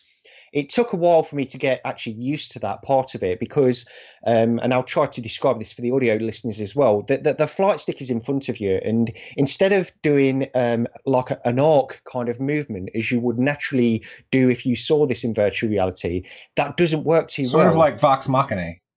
Yes, yes, exactly. Yeah. So it, it doesn't work. It doesn't work in the same way as you want it to work. So what I found was if you hold the motion controller in front of you and just use the the uh, three degrees of freedom I am using the controllers and just literally rotate, it's literal rotational movement, you get a much better version of how this game is supposed to be played. And from that point on, I could do the missions relatively easy um, without the hindrance of all these control issues I had originally. Um, so the, the game i agree with chris okay? I think this has been released too early. I think it, it needs more work but i do see some potential. So i, I don't i'm not going to be too harsh on it. I, I think it just needs a little bit more work and the, and the developers are working on it. So um, i look forward to see what they are going to do. It's a good uh, first start right? Yeah yeah. Yeah. Uh, steve so i'll go over to you next on this one so I, I, guess the developer was trying to time this with Ace Combat. Like I, I, I, I don't know. Like I don't know if that was a good decision because uh, Ace Combat just feels far more fluid and, and far more I don't know enjoyable. Um, I, I, think this is coming out of the oven too early. Um, I, I don't know what's its status. I, am assuming it's early access at some point, or maybe it's um, not even released to the public yet. But um, I, I agree with both of you in that it's not ready in, in either case. So um, the the game it just there's a lot done right. Um, the, the, the ship looks fine. Flying, um, feels okay. It doesn't, I, I can't put my finger on exactly. It doesn't feel quite as good as, as Ace Combat. And I don't think it's exclusively the control. Um, I, I did play this, uh, on my Pimax and with a Vive controller. And it took me a minute, like you, Gary, to realize how the flight stick operated. And it wasn't until I kind of left my, my Vive controller pointing up, like I was holding uh, a flight stick and, and, and was using the IMU to, to steer the craft before I got the hang of it. Um, but eh, I don't know. There's some there's something missing, and usually I can or I feel what is missing from a game or from a piece of content. Like I, you know, eh, X is is broken or, or Y isn't correct, but this game, like I, I can't say what exactly is wrong, but something is wrong. And, and, and I hate not being able to give direct feedback that says, you know, this is why I don't like this game, but, but just something coming together. I, I don't know. It's like, it's like hearing a, a orchestra of talented musicians, but for some reason they're a quarter beat off or something. Like just something isn't, something isn't kosher. And, um, other than that, like I think it has promise. Um, it didn't take too long. Um, you know, I mentioned before with Ace Combat 7 that it was arcadey enough. It didn't take long to get into the air. This game takes it a step further. You have to flip some switches and you have to turn the engine on, the batteries on and so forth. So, so there, it is a step towards more towards sim.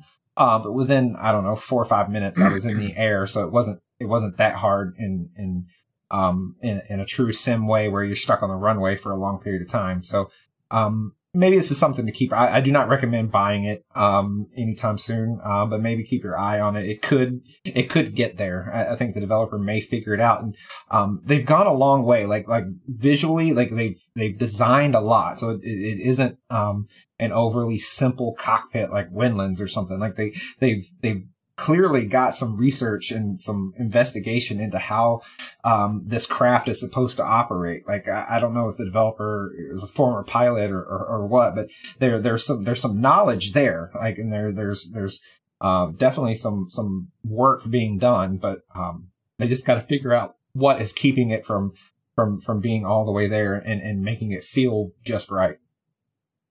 Yeah, just just quickly before I pass it over to Anthony, um, I did want to say because the, the developer is still um, sort of making improvements on this. It is an early access game, but they are doing sort of continual improvements. And I, I wanted to mention that the fact that I mentioned earlier with regards to the 3D effect in the hangar that was rectified like the following day um, when I when I first tried it. They they rectified it and now it is full 3D in there as well. Um, so I think they they are sort of relatively passionate about this and, and going to continue to develop it. Um, but Anthony, what what did you think of this one? Well, first of all, one of the things I'll say about like flight simulators in general, like I don't know that I'm ever, and, and, when I'm talking about flight simulators, I'm talking about realistic modern day flight, like not like a spaceship or something. But what I'm saying is, I don't know that I'm ever going to really be interested in this genre until I get into a simulator and I'm in the cockpit and I'm looking at all the levers and they are freaking crystal clear and I can read them as clear as day and it's like I'm in reality. I'm in a cockpit.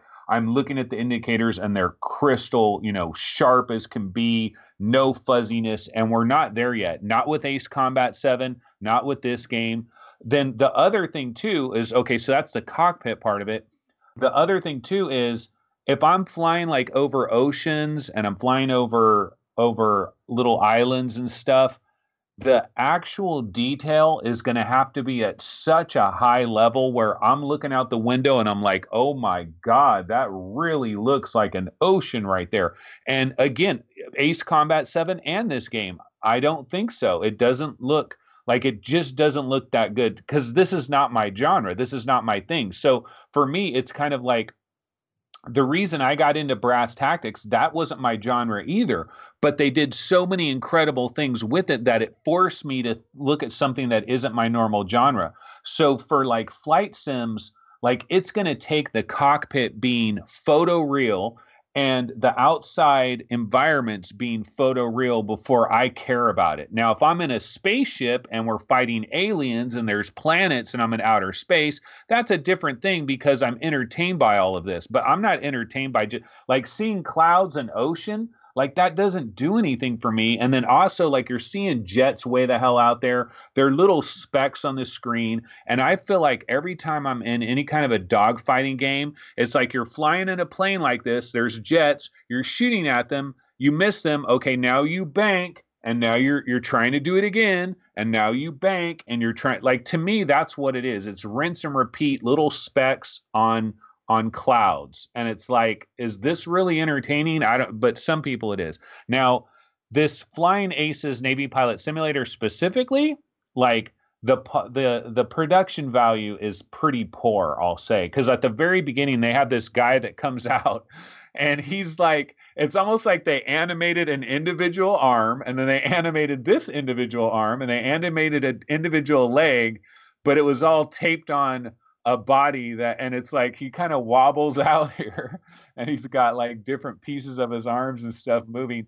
And then the voiceover and i told this to the developer. I i you know i said look like i don't know if they got like the janitor or their cousin bobby or somebody to come in and do the voice work but you gotta if you're gonna have a game that has actual voiceover work you got to get somebody that has a compelling voice, that has some oomph in his voice, or sounds like like this guy just the person that they got to do it. I and then also like maybe go to an airport hangar, have like engine noises and stuff, bring all your recording equipment there, record somebody talking in an airport hangar where it has that echo, you got engine noises in the background. Like give me a real experience also at the very beginning they're talking about a terrorist thing and they're talking about mahmoud da da da da is the ter- like are we ever going to start to get terrorists that aren't named mahmoud? I mean it's kind of like really? I mean let's let's find let's get some other bad guy out there. The, the same thing is going on in movies and tv stories. It's like it always has to be a terrorist from the middle east. Okay let's do this again. That's kind of a sidebar thing there. But, yeah. No, yeah. I, I, think honestly, I think we've been pretty fair to this game overall because there are problems with it, but it's um there's not there's I, I see potential um if you like this kind of game, and I take Anthony's point actually um what what you were talking about because I I played flight simulators and and just flying games back in on eight bit computers and consoles. I mean they were really bad, um which were especially to the point you were talking about where you're just seeing a dot in the distance, then it's gone, and that's that's literally the game. And I understand it, but with this now, where you feel like you're a bit more in the cockpit and having an experience that you can never have in real life, I think that has a certain attraction for some people. Um, it's not for everybody, of course. You know, like did you ever enable super sampling though, Anthony? Like super sampling goes a long way for like trying to make out a ship in the distance and stuff like that. You're on a 1080 Ti, you should be super sampling good at this point. Yeah, well, you know, I'm doing a lot of these let's plays now too though, so I'm kind of like I'm kind of conflicted that if I have the super sampling and I'm also recording a video at the same time, is my video going to be stuttery? I don't know. So I've kind of like I was doing the Oculus Tray tool and I was doing super sampling. I've done it, but then I've also recorded some let's plays where the video was a little bit jittery and then i'm thinking oh i should probably not do this super sampling when i'm doing let's plays so it i shouldn't affect your let's plays unless you're it using shouldn't. the nvidia encoder to encode yeah, your am, videos i am using the then, nvidia then it can yeah Okay. Uh, well, let's get. I'm just going to change the order very quickly here. So I wanted to get onto Dead Grounds. Um, I've played this game. I don't know. Has anybody else played Dead Grounds? Uh, I didn't. I played the tutorial. Okay. Well, we can talk about this quickly. I don't want to spend too long on it. I emailed them. They sent me. They sent over a key uh, for our account, um, and this is a beta. This has not been released yet. This game. Um, so basically what it is this is i mean uh, the direct comparison the easiest comparison is to say this is very much like an arizona sunshine kind of game um, it's sort of zombie based zombie shooter but the thing that attracted me to this and the reason why um, I wanted to get onto this is the fact that it's got a narrative. You know, there's so many games that come out in VR and in, you know flat games as well, which are just sort of multiplayer and very thin in terms of narrative. Um, so I, whenever a game comes out where it's got a single player mode and it's got some kind of story behind it, I always like to jump into these. Um, and the comparison with Arizona Sunshine on this particular game is quite apt. It's it, it's um, it's very similar. So you play a character where you go to the so you play through a tutorial first um, and you are just learning all of the controls um, in a kind of like a, a, futuristic way. So it's set out in a way where you start off in the cabin of a boat and then you go through. Uh, you fall asleep and then you play through the tutorials as if these are all dreams which actually is quite an interesting way of doing a tutorial, I thought. Um, but then you find yourself on this island um, so it's very similar to Arizona Sunshine from that point on. Um, it's narrative based. You're trying to find uh, things to pick up to unlock doors to progress to the next point. Um, I thought actually this was really well done. Now it's important to say that this game has not been released; it's in a very beta stage, and that sort of leads on to the points I want to say very quickly about the, some small criticisms. Um, so the voice acting is possibly the worst voice acting I've ever heard in any game ever. Um, it's really bad, and the thing is, you can sort of ignore that. You can get past it. It's your character voice. It doesn't work particularly well. It's not. It just doesn't. It's not realistic in any way. Um, and it sort of took me out of it a little bit.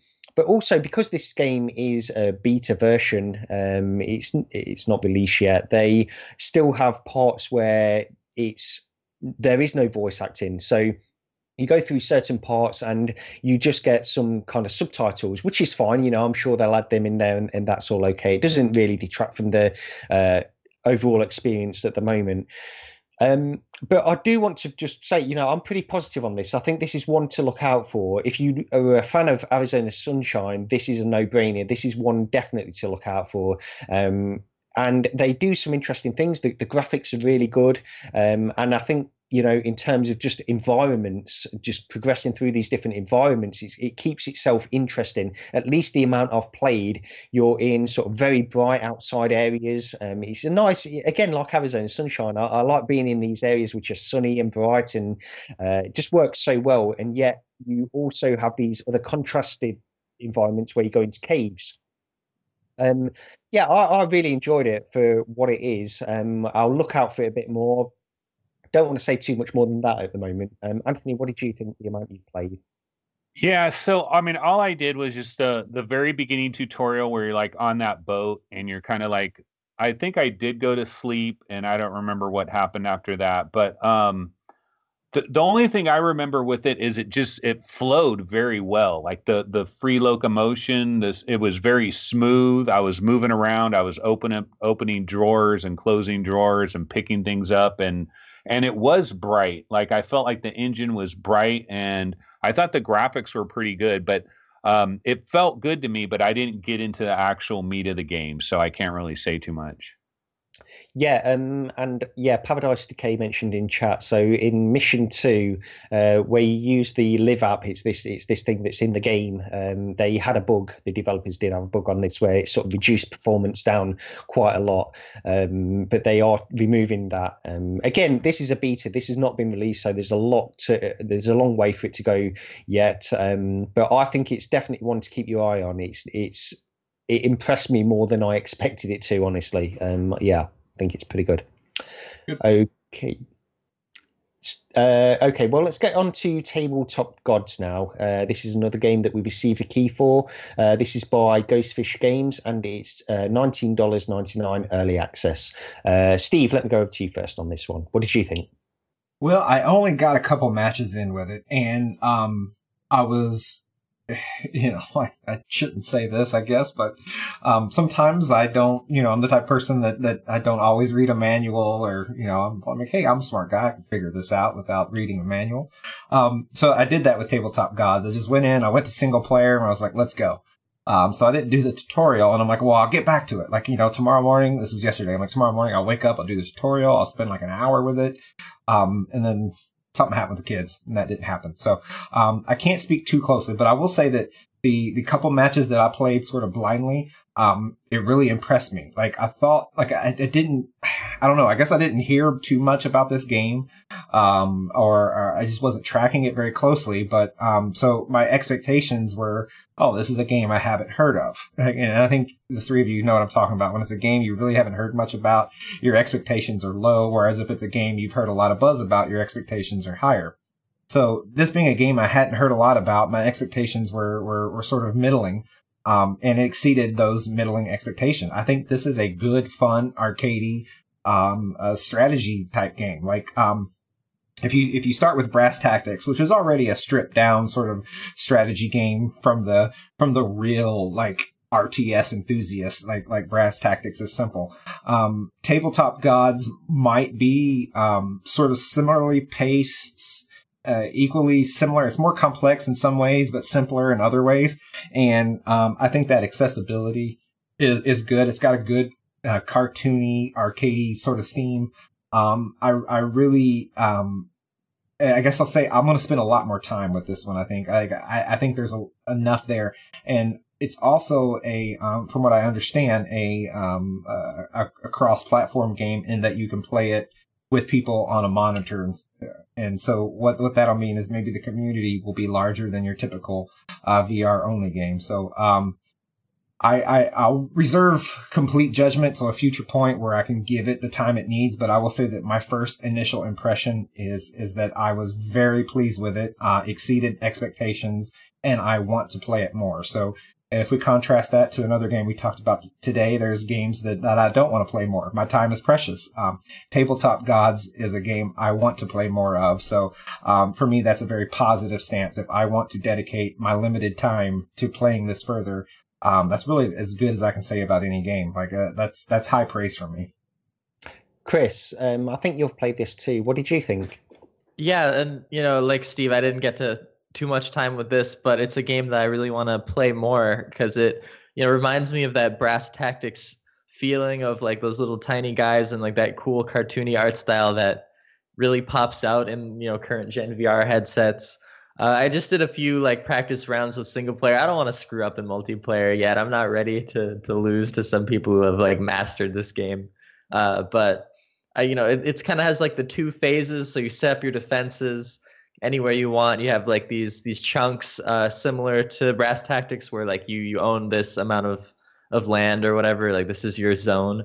So after you do that, you can place all these real time units in there wherever you want uh, in your side and then you battle and, and try to defeat the other uh, castle on the other side, which was really fun. Like it's it seems like a really you know simple concept, but is executed really well, which I think is what all like indie games really should be doing is something similar to tabletop gods where you're you know you have like a very simple mechanic very simple system that's really fun and then just keep iterating on it making it look nicer and you know more polished this game felt really polished uh like everything about it felt really polished and it's something i want to go back and play more of. You know it has that same feeling of brass tactics where you're in this little little space but um, the movements different and kind of cool. Like you're you're around this circular map and you just use the thumbstick to kind of swivel around it which was was cool. I guess it's not as fun for me as flicking the table around because that's always going to be like the most fun thing to do but i like that it's this tiny enclosed battle that you can get really close and um, I do want to spend a lot more time with this. I haven't gotten too much into the mechanics. It looks like you could even cast spells and stuff. I didn't look at the tutorial. I don't know how to do that, but I guess you can cast spells, which is cool. So you know, you, there's some there's some more depth, I guess. Did you drop a fireball, like, um, or did you see the your, your opponent drop a fireball? Like, I think so. I that's like, a really cool. It's this big fireball that comes straight down and it makes this big fire thing, and and because like I'm always impressed by um tabletop type stuff in, in 3D and, and in VR. Like scale, like I'm always impressed by varying scale. And when the fireball comes down and it, it, it has a, a, an area radius attack and um, just the way the fireball hits and the smoke and the flames. I think we're seeing it on screen at the moment. It just, it looks really neat because it's a, you're seeing it within scale in this little world. It's almost like, if you can imagine the Google Earth app having a fireball hit the city or something, it just it, it kind of a meteorite. It, it's just a cool little effect. I think it looked great in VR.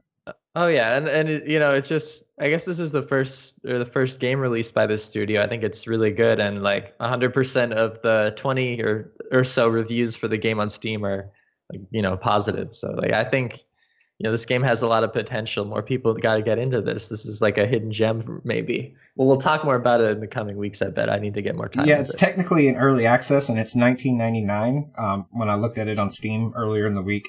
And um, again i haven't put a ton into it but like you know like I, I can trust my gut. I've played a ton of games and, and i could say with limited time like i think it's worth the 20 bucks. Uh, I think yeah. you'll you will get far more use out of a game like this than than Ace Combat Seven for sixty bucks. Yeah. Oh yeah. It, this is this is when you know this is early access. This is when a game should be in early access. Like it's good enough that you want to play it without you know there having to be a crap ton of updates. So like, uh, awesome job to Ghostfish Games.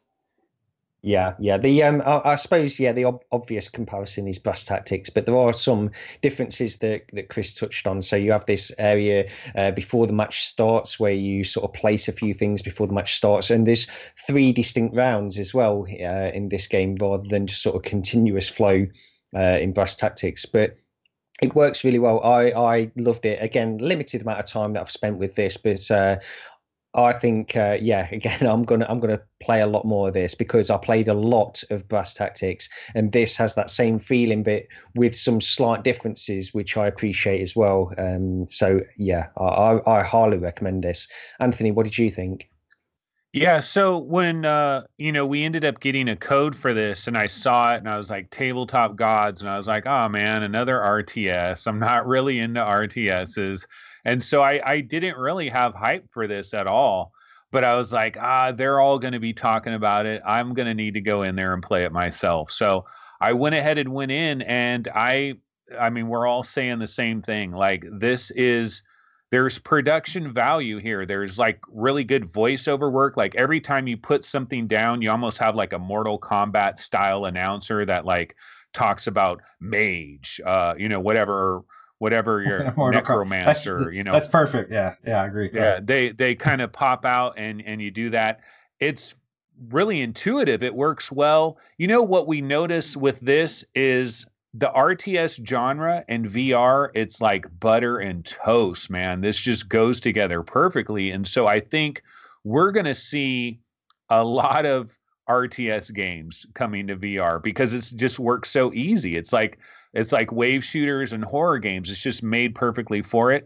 Now, if you put a gun to my head and said, "Are you to would you rather play this or Brass Tactics?" I would go with Brass Tactics but if somebody picked up brass tactics and they pretty much have you know squeezed every little bit of juice out of brass tactics they're looking for something different this would be an awesome opportunity as well and then i think brass like i don't know what brass tactics is selling for right now but this is 20 bucks it's solid all i did was the practice mode like what kind of what you guys did and i was doing single player um, but you see a guy's head on the other side of you, like a mask or something, you know, almost like the ping pong game, 11 table tennis, where you see like the person's head over there.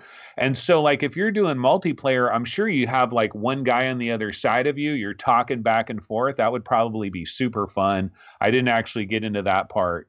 Uh, but yeah, it's absolutely solid. This might be the best game of January because, you know, January is a bit of a, a lighter month. We do have a Fisherman's Tale next week. And you know, people will say that Ace Combat 7 is the best game of January, but for me, I so far right now, I'd say Tabletop Gods is my favorite game that has been released this month so far. Yeah, yeah, definitely. Uh, again, like Steve said, actually, it, was a bit of a surprise. You see, we get these game keys, and some sometimes you just think, uh, "I've got to go in and try this," but it's a pleasure when you get something like this, which is so well polished. And also, I think I, part of me feels like Brass Tactics paved the way for me to enjoy games like this as well, um, because this is not my kind of game, and yet I find myself wanting to play this more than a, a lot of games that we get sent. Um, so I think it's there's a lot to like about it. Um, just uh, quickly, um, I'll pass it over to somebody whoever wants to answer this. Um, did you feel like the the depth within this is more or less than Brass Tactics? I know we've only played a limited amount, but but what did you think, Steve? I think um, I, I think possibly more. Like like in, in, some ways it's it's simpler, um, but in other ways it's it's um, it seems like it's faster hitting. Like because the tables are relatively smaller, um, you have less of a reaction time before the enemy is attacking one of your towers or whatever. So, like, I think, and, and it goes to that, and, and I don't think the developer's hiding behind it either. It's, it's, it's, it's taking a step towards arcadey. The matches are much quicker, I think, yeah. Uh, from what I've seen. Like, some of my brass tactics matches, like, would, would borderline 45 minutes to an hour. I don't see myself having one hour matches in tabletop gods. And, and that's, that's not a bad thing. Like, like sometimes like you got 20 minutes, you want to get a match done. You, you, I imagine there were people out there, myself included, that said, Oh, I'd, I'd like to play brass tactics, but I don't have an hour. Um, so, uh, I, I think there, um, I wouldn't even necessarily go as far as to say that brass tactics was necessarily better I, I, think they're different, and I think Brass Tactics definitely does some things better, and I think Brass Tactics had the advantage of being first. Um, so to your point, Gary, it, it paved the way. But um, I, I think there's room. This is a different. This is a different slice of cake. Like you know, they're similar. They're both cake, but this is a slightly different slice of cake meant to suit a slightly different taste, and um, and I think that's okay. Did anybody have any minor performance? Like I had a little bit of little bit of hitchiness every now and then. Did anybody have that? Uh, not that I noticed. No, no, not that I noticed. Oh, although because uh, you uh, put a video on your channel, didn't you, Anthony? It might have been. Yeah. We is that the time you played it? Was that when you noticed the the problems, or yeah? And so I was recording a video, so who knows? Yeah, maybe. Okay, uh, well, let's get on to the last thing we want to discuss this week. And um, I think people, anybody that's on any of the uh, VR subreddits, they saw this from a few weeks ago. The uh, the the PT, the Unreal PT, which was uh, developed like a VR version um, from Radius uh, Gordello. Um, they made a VR version of the playable teaser uh, game that came out on PS4. It was a demo that came out on PS4 a long time ago now, um, but it's a horror game. Uh, I played through it uh, in the flat version, um, and I also played an early version of the VR uh, playable teaser as well, but um, not too much beyond that. Steve, I know you've played this. What what did you tell us about it? So um, I was busy, and, and as everyone knows, I, I, did the whole Pimax thing last week. So I was, I really wasn't playing new stuff. I was spending time playing things that I was familiar with, and I had seen the community talking about Unreal PT, and I didn't jump on it. Um, I'm like, okay, I'll get to it when I get on the other side of, of my initial Pimax impressions, and um, so I went to look for it this week, and apparently I went to the developers uh, itch.io page about an hour after he had taken it down. Uh, I'm guessing Konami, it seems like Konami maybe gave him some flack. So, uh, for anyone that doesn't know, PT was a, um, a, a Silent Hill teaser, uh, from Konami and Kojima I don't know, five years ago, six years ago. Like, um, and then there was a, the fallout between Kojima and Konami. So the game never really happened. And then I guess for some sort of, uh, business licensing contractual agreements, Sony had to pull the PT demo from the uh, PlayStation Store, so you can no longer get this on your PlayStation, and um, so it's it's like this really treasured uh, bit of uh, pop culture almost within within uh, relatively recent gaming, and uh, so and I played through it back then when, when it was initially released on, on PlayStation. So um, this user and, and this person uh, well, I forgot his name, um, uh, Radius Gordello. I, I, don't know if that's his actual name or if it's just sort of his online moniker. Uh, but they, they, they recreated painstakingly, they recreated the whole PlayStation PT demo experience using the Unreal Engine, uh, and, and made it for PC and and released it relatively recently, and um, I think it's a very very very very good and accurate recreation. So um, I uh, I did find the link. Paradise DK said he has a link if I need it. Um, maybe I'll post the link here on, on the show notes because I, I do have it. I've since found it, um, and and I played through the whole thing last night, and um, I think it's a good thing. It's free, right? Like so now you have to go through the work. I recommend everyone try it, like because it doesn't cost them anything. They have to go through the work of finding it. I'll post it, um, a MediaFire link and it'll last as long as it lasts. I, I didn't host it directly myself, but, um, I think it's worth doing. Uh, PT, it's a, it's a neat experience. It's, it's, it's moody. Uh, it's in a way, it feels in VR, it feels a, little bit like transference, um, which is a good thing. It, it's different. Um, so I'm not saying it's just like transference, but it has a, a sort of psychological feel. Like you're, you're not shooting zombies. You're not, you're not dealing with something in your face. It's more of the, um, and, and, we talk about this when we talk about horror games. It's it's a, a, a fear of the unknown, a fear of what you thinking you're you're going to see, um, and such. So and it's a nice creepy vibe and, and, and a simple little story if you if you follow it that uh, is just psychotic and creepy. And um, I, I, I enjoyed that kind of thing. So uh, in VR, it's not perfect. Uh, Radius Gordello admittedly doesn't have a VR headset, so he is not able to, or she, uh, are not able to test the VR implementation. And um, initially, they they've made some improvements based on user feedback. I played it last night on my Pimax. It it, it chugged a little. Um, it wasn't perfect, but it was playable. And and if it's playable on on, on a Pimax, I think it, will probably be more playable on a Vive, Rift, and, and so forth. So um, you don't have you have motion controllers and they work. I use the Vive controllers and I'm able to walk around analog. At some point, you get a flashlight and the flashlight works with motion controllers just like you expect. Um, but there's not a lot of interactivity. Uh, it's it's not too polished in that sense. But again, it's it's a free thing, and I, and I think it's definitely worth checking out. Manfane in chat uh, correctly points out that 1.0.7 is the current version. So if you find a download link, and again, I'll try to remember to post it here in our show notes on this episode. Um, but if you find it elsewhere, or if you look for it, or if I forget to post, which is highly likely, uh, you want to look for version 1.0.7. Yeah, and it's worth mentioning, like, if you did download an older version of it, I mean, I felt like it was almost unplayable on the older version only because of the uh, weird distortion. It had like this fisheye lens kind of thing um, that didn't work well. I, I, downloaded an older version. I've yet to try the newer version, um, but I look forward to trying that actually because that original PT uh, that I played through on PS4 a long time ago, um, it was, I mean, it's terrifying. um, so I'd like to experience a little bit of that in VR as well. Um, but yeah, again, on on one of your points, Steve, when you said um, there's not a lot of interactivity in it, um, there's not really a lot in in the game anyway. So I think they have sort of stayed close to the original game um, and just converted it over to VR. You're literally walking around the same corridor again and again, and, then doing various things to make it trigger uh, the next stage of of progression. Um, but yeah, it's. It, uh, I think I will go back in and, and try the, the updated version because um, I loved, or, or, I don't know if loved is the right word, but um, there's a lot to like about uh, PT anyway. Does it have like the? Uh, does it have the, like the radio commercials and everything, like the radio announcements and all that?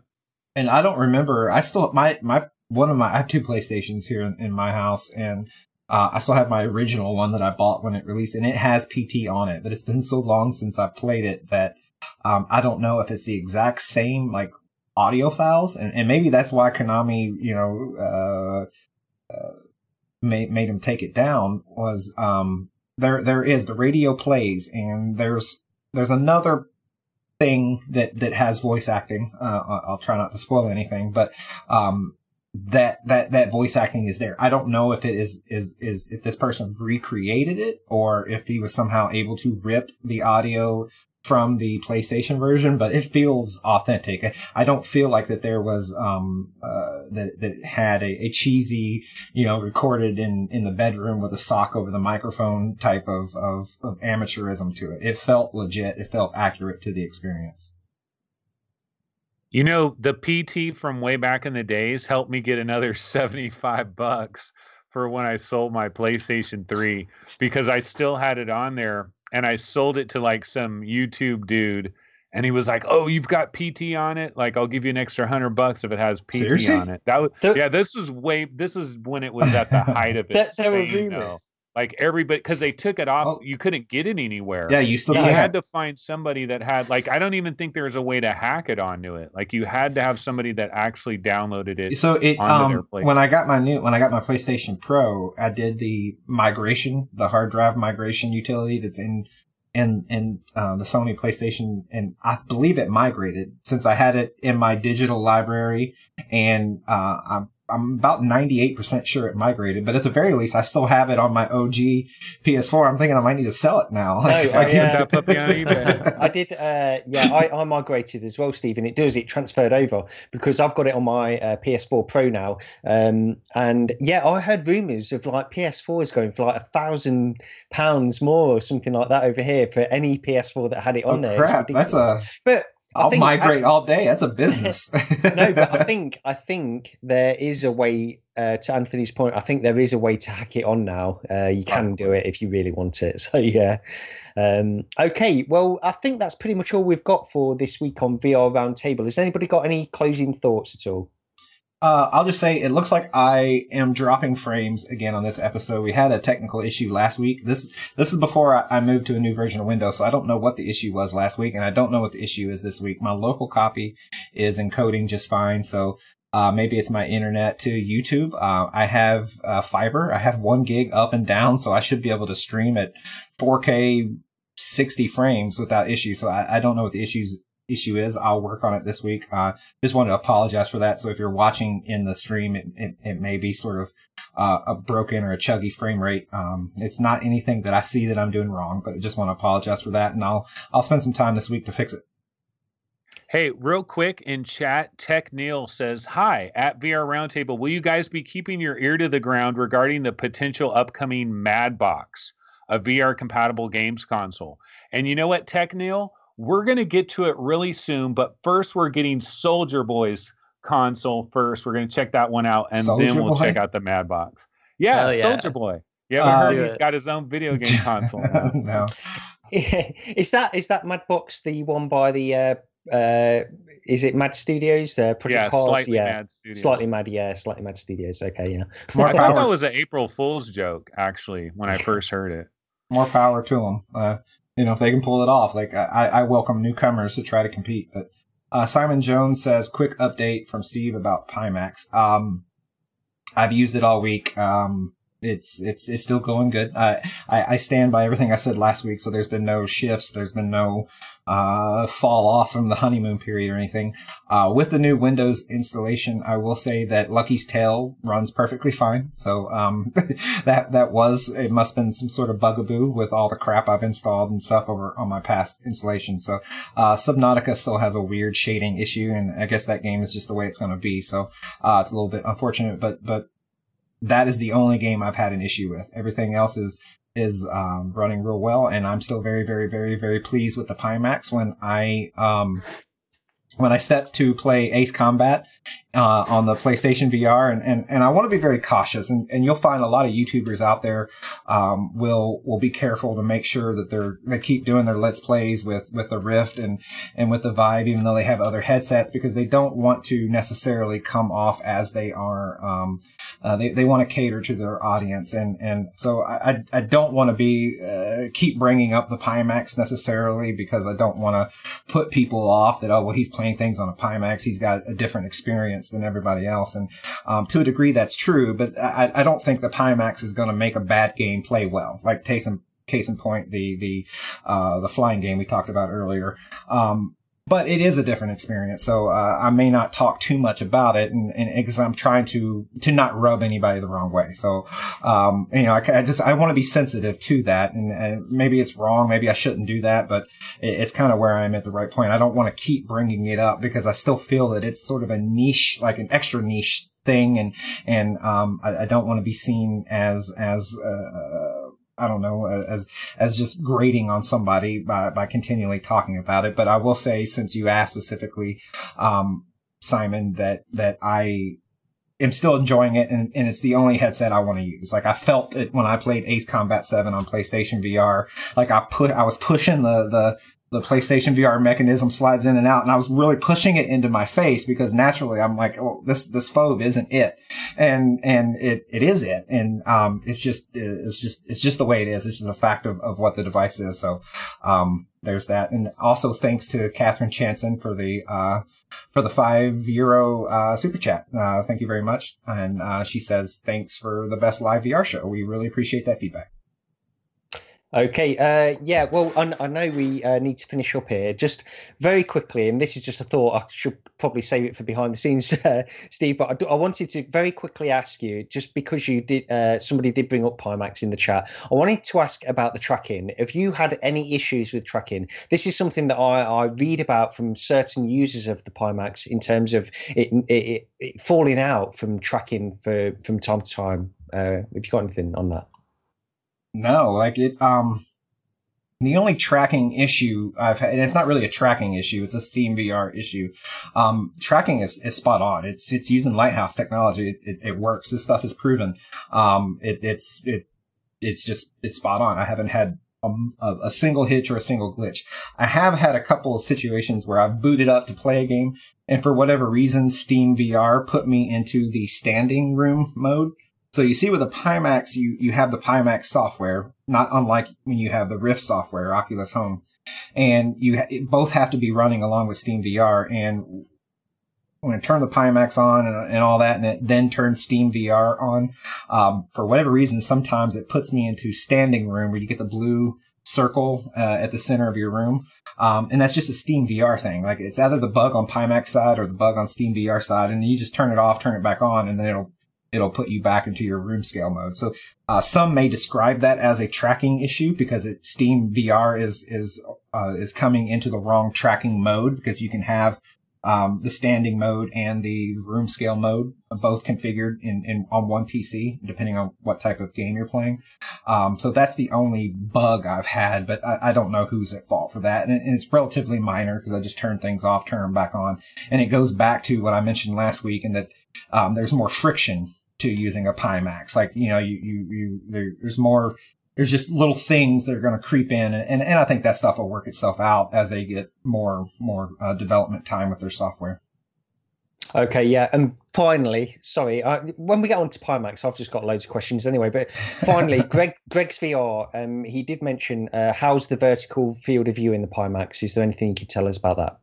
Um, yeah, it's about uh, six degrees taller. So um, on the and I, I, may have my numbers slightly wrong, but uh, and, and, just take it for the gist the, of what I'm saying is, um, from what I remember, I measured 94 um, uh, degrees field of view on the Odyssey and on the Rift, and then I measure 100 to 102 on the Pimax. So it, it, it does it that doesn't sound like a big change numerically, but it does feel like it it it fills your vertical field of view very very nicely. Um, and it, it, it is notable coming from any other headset.